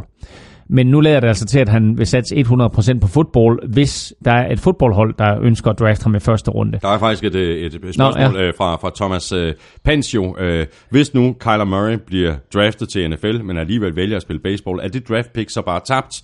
Det kunne jo potentielt være et første runde, vel? Øh, ja, altså hvis, hvis, han, hvis han spiller baseball hele sin karriere, og indtil han bliver 45, så er det draft pick tabt. Men altså hvis han på et tidspunkt beslutter sig for at træde ind i NFL, så er det stadigvæk øh, dem, der nu har draftet ham, øh, som beholder rettighederne til ham. Øh, et, et rigtig godt eksempel er for eksempel øh, Jim Kelly, som, øh, som blev draftet af, af Buffalo Bills mm. tilbage i den her berømte 1983 draft. Øh, de draftede ham, men alligevel så valgte Jim Kelly altså at tage til øh, USFL, som var sådan en opstartsliga, og spillede der for, jeg mener, Houston Gamblers, han spillede for. Øhm, og, øh, og da han så endelig valgte at komme tilbage til NFL, jamen, så var det stadigvæk Bills, der havde rettighederne mm, til ham. Mm, mm. Vi har set andre spillere også øh, tage til den kanadiske liga, for eksempel Ragib Ismail, øh, The Rocket, som øh, overraskende valgte at tage til Canada. Der var han altså draftet øh, af Raiders, så der havde de stadigvæk rettighederne til ham, øh, da han kom tilbage. Og vi har set an, andre spillere også, øh, hvor, hvor rettighederne tilhører andre klubber, øh, eller tilhører den klub, der har draftet ham. Mm. Så man kan sige, hvis Kyler Murray han beslutter sig for at spille baseball og aldrig ser en fodboldbane igen, så er det der draft pick fuldstændig spildt. Men i det øjeblik, at han siger, nu vil jeg spille fodbold, så, øh, så tilhører han den klub, der har draftet ham, enten det er i første runde eller syvende runde. Øh, Kyler Murray er jo et super, super interessant tilfælde, fordi hvis han bliver draftet i første runde af en NFL-klub, så er han den første spiller nogensinde, der er draftet i første runde af både en baseballklub og en fodboldklub. Øh, og øh, øh, kommer i en kategori med sådan nogen som øh, Dion Sanders øh, og Bo Jackson og et par stykker mere, som har spillet øh, flere sportsgrene, men ingen af de to jo var draftet i første runde af både øh, Major League Baseball og NFL. Og så bliver det øh, rigtig interessant at se, hvad øh, Cardinals øh, de gør ved deres øh, pick nummer et i draften. Øh, om de holder fast i... Øh, i at skulle drafte først, eller om de trader, og, og nu taler vi også quarterbacks og sådan noget, mm. og det er fuldstændig umuligt at spå om, altså det her med, er der lige pludselig et enkelt, øh, et enkelt navn, eller to navne, som der er nogle klubber, der lige pludselig siger, jamen ved du, det skal, øh, altså en Giants kunne gå ind øh, og, og, og sige, kom, vi vil have den her quarterback, mm. så kan der mm. lige pludselig blive run på, og mm. det så vi jo for eksempel det år, hvor Carson Wentz han blev, blev draftet, der kom de jo nedfra, ikke? Ja. Ja, ja, men altså... Der, der, der, der var ikke nogen, der havde talt om Jared Goff og Carson Wentz til at gå, øh, gå 1 og 2. Overhovedet ikke. Altså, der, der, der kom der nogle trades nedfra, som lige pludselig gjorde, at det var klubber, som var, var quarterback-trængende, der skulle draft 1 og 2. Øh, og, og de klubber, som, øh, som, som sad deroppe og havde 1 og 2, de fik jo kassen for ja, ja. At, at, at trade ned. Øh, Cardinals øh, har det første draft pick nu her, og øh, jeg tror, at den måde, som Cliff Kingsbury øh, vil, øh, vil, vil spille forsvar på, det, det er 3-4 forsvar. Der kan man sige, der kan han godt bruge nogle af de her defensive ends, mm. som, øh, som, som der er på tapetet. Og så er spørgsmålet, hvem han, hvem han synes bedst om. Er det, Quinnen Williams? Ja, men han er så mere ja, defensive eller, tackle. Eller Bosa? Det er Bosa eller, eller Josh Allen. Josh Allen, Josh Allen jo, den anden, ja, ikke? Ja. Øh, men altså, øh, men, men læg mærke til det der, fordi de fire første draft picks i det her års draft, måske endda de fem første, bliver med stor sandsynlighed forsvarsspillere. Mm. Det, er, øh, det er Nick Bosa, som selvfølgelig er bror til, øh, Joey. til Joey Bosa. Mm. Så er det Quinnen Williams, som hvis man så vores øh, college football dækning på, på TV2 Sport her hen over jul og nytår, øh, så så man en defensive tackle, som er nærmest ustoppelig, ja. øh, og som er øh, den, den øh, selvom det er store øh, sko og, og lade ham træde ned i, så den næste Aaron Donald, øh, men virkelig, virkelig dygtig spiller. Øh, så er det Josh Allen, Thielen, mm. øh, som også er en uh, defensive end med, øh, med masser af potentiale og, og, og god til at rushe quarterbacken. Øh, og så er det også øh, fra, fra, hvad hedder det, Clemson, øh, Cleveland Farrell, mm-hmm. som vi også viste øh, under de her college-kampe her, som også er super, super interessant. Han er også defensive end, så altså som, som det ser ud lige nu, så er de fire første draft picks, i hvert fald officielt de fire, fire bedste spillere, ja. det er alt sammen defensive linemen, tre defensive ends og en defensive tackle. Fuldstændig enig, og så bliver det bare spændende at se, om der er et hold, der går op og vil, øh, vil have en quarterback i, i stedet for at få, få ryddet op i det. Og så bliver det også spændende at se øh, de her forsvarsspillere i combine op imod hinanden, fordi der er mange, der ligger sådan, altså, hvis vi kigger på mock drafts, ah, men det er to, og det er tre, og det er et, mm, og det er bla bla bla. Hvordan de kommer til at skille sig ud, fordi filmen er der jo allerede fra, fra spillerne fra, fra, fra, fra kampene, mm. så nu skal vi altså have øh, underbuksekonkurrencen og se dem øh, målt øh, direkte op imod hinanden, og det er, det er jo altid, øh, det er jo altid sjovt. Altså det, ja, ja, det er der, bare en måde at måle spillerne. Ja, og der, der vil komme, du ved, så, så er der en, der løber øh, nogle forskellige øvelser lidt hurtigere end de andre, og så stiger han lidt i graden ja, og så videre. Ja. Det er det sidste øh, ændrer sig om, det er, hvordan agerer du på en fodboldbane. Vi skal have quizzen! Åh. Oh. Det er tid til quiz, quiz, quiz, quiz, quiz. Spørgsmålet er, hvordan vi øh, agerer i en quiz. Ja. Adam Vinatieri, hvor han startede sin karriere. Hvor startede han sin professionelle karriere? Og det er altså ikke i Patriots, kan jeg så øh, regne ud ved siden, hvis det er et tr- trick question. Du kan da godt sige Patriots. Jamen det gør jeg, jeg siger Patriots så. Okay, jamen han startede i hvert fald sin NFL-karriere i New England Patriots. Ja. Men øh, han spillede lige en sæson i NFL Europe for Amsterdam Admirals. Så, I had no idea. Er det rigtigt? Ja, det, det, det vidste jeg faktisk ikke. Nej, men, uh, men han og Kurt Warner startede jo begge to uh, deres professionelle ah, karriere. ja, det er rigtigt. I, uh, i ja, NFL ja. Europe. Ja, ja, ja, ja. Og, uh, og samme år, som han kom, jeg mener det var 96, mener det var, uh, hvor han kom til Patriots, der spillede han i foråret, der spillede han i NFL Europe for Amsterdam Admirals. Amsterdam Admirals. Så var der uh, det quizzen. Der er 6 point øh, at hente, øh, Claus. Øh, ja. Hvilke tre hold havde det højeste snit på hjemmebane ja. i de otte regular season kampe i 2018? Ja. Jeg siger Packers. De er i top 3, det er nummer 3. Det er Godt. korrekt. Så siger jeg Chiefs. Det er ikke korrekt. Sat. Øhm, så siger jeg... Der er, et, der er et hold, der skiller sig helt sindssygt ud.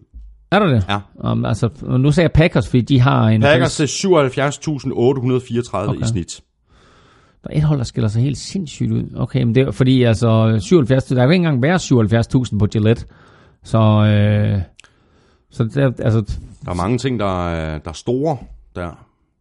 Giants? Nej, utrolig oh, stor tv-skærm. Utrolig stor. Nå, men er det Dallas? Okay, det er Cowboys, Dallas Cowboys, ja. Nej. Snit, snit på 91.619. Okay. Uh, jamen altså, jeg, jeg, jeg, jeg ville have sagt Dallas også, men altså, der har du ikke behøvet at hjælpe mig. Det er mere, det er mere så, hvem, hvem, der, hvem der er nummer to. Det, der, jeg er jo ret sikker på, at det var Chiefs. Nu skal lige tænke mig om, hvem der har store stadions. Uh, altså, Redskins har et stort stadion, men jeg forestiller mig bare ikke, at de har særlig mange tilskuere i år. Nej, nej. Uh, um, så siger jeg Patriots. Heller ikke. Det er Jet, Jets. Holy... For, for some reason. Jets? Ligger, ja, ligger lige en my over Packers med et snit på 77.982. Nej, hvor vildt. Ja, det er fuldstændig vildt. Det havde jeg heller ikke gættet på. Ej, det, prøv, det, det glæder mig faktisk. Ja. Det glæder mig faktisk. Uh, Nå, okay. Det der, det der er fedt ved New York og, og fodbold, det er jo, jeg er ikke nødvendigvis fan af MetLife Stadium. Det, jeg har haft mm. mange andre fede stadionoplevelser. Jeg synes ikke nødvendigvis MetLife er den fedeste stadionoplevelse. Men det er fordi, jeg har faktisk kun set Giants spille på MetLife. Mm. Jeg har aldrig set Jets. Og forskellen på Jets og Giants, det er, at Jets det er sådan lidt af arbejderholdet, og Giants det er sådan lidt er, er suits ikke? Uh, og det er fedt, at det er sådan, at, at de her Jets-fans, de nu endelig har fået noget at, ja, at hænge, hænge, noget, ja. hænge hele deres, øh, deres eksistens op ja, på, præcis. nemlig Sam Darnold og, og håbet om, at, at nu kommer Jets endelig. Ja, præcis, og de kan, de kan sige til Giants, hvis det viser sig, at det er Sam Darnold, der er den næste store, og ham kunne de have haft. Præcis jo. Ja, ja. Øh, bund 3. Bund 3. Buccaneers. Ja, Øh, tredje nederst med øh, snit på 54.356, så er der altså to hold, der har endnu dårligere snit. Okay, nej, det er alligevel 54.000. Ja. Jeg, troede, jeg troede, det var væsentligt lavere. Jeg tror, det er pyntet på de tal der. Så er der to hold, der har lavere. Ja. Så, siger, så siger jeg Bengals. Ja, det er fuldstændig korrekt. Ja. Og så har du også øh, det hold med, med det allerlaveste. Dolphins. Nej. Nej. Raiders. Chargers. Ah, okay, det er jo snyd.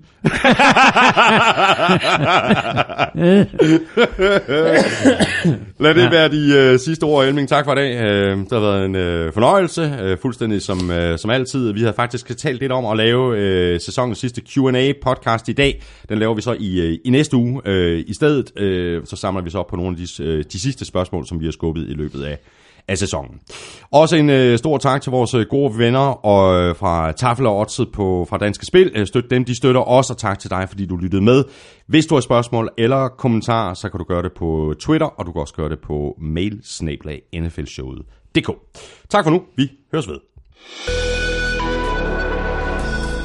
NFL-showet er produceret af Kvartrup Media, der også producerer den politiske podcast Born Unplugged, hvor jeg taler dansk politik med min fætter Henrik hver eneste fredag. Elming og jeg er som sagt tilbage i næste uge med sæsonens sidste Q&A, og så går der lige lidt tid, før vi er tilbage igen i marts med en omgang March Madness eller to. Ha' det rigtig godt så længe. Hot hot.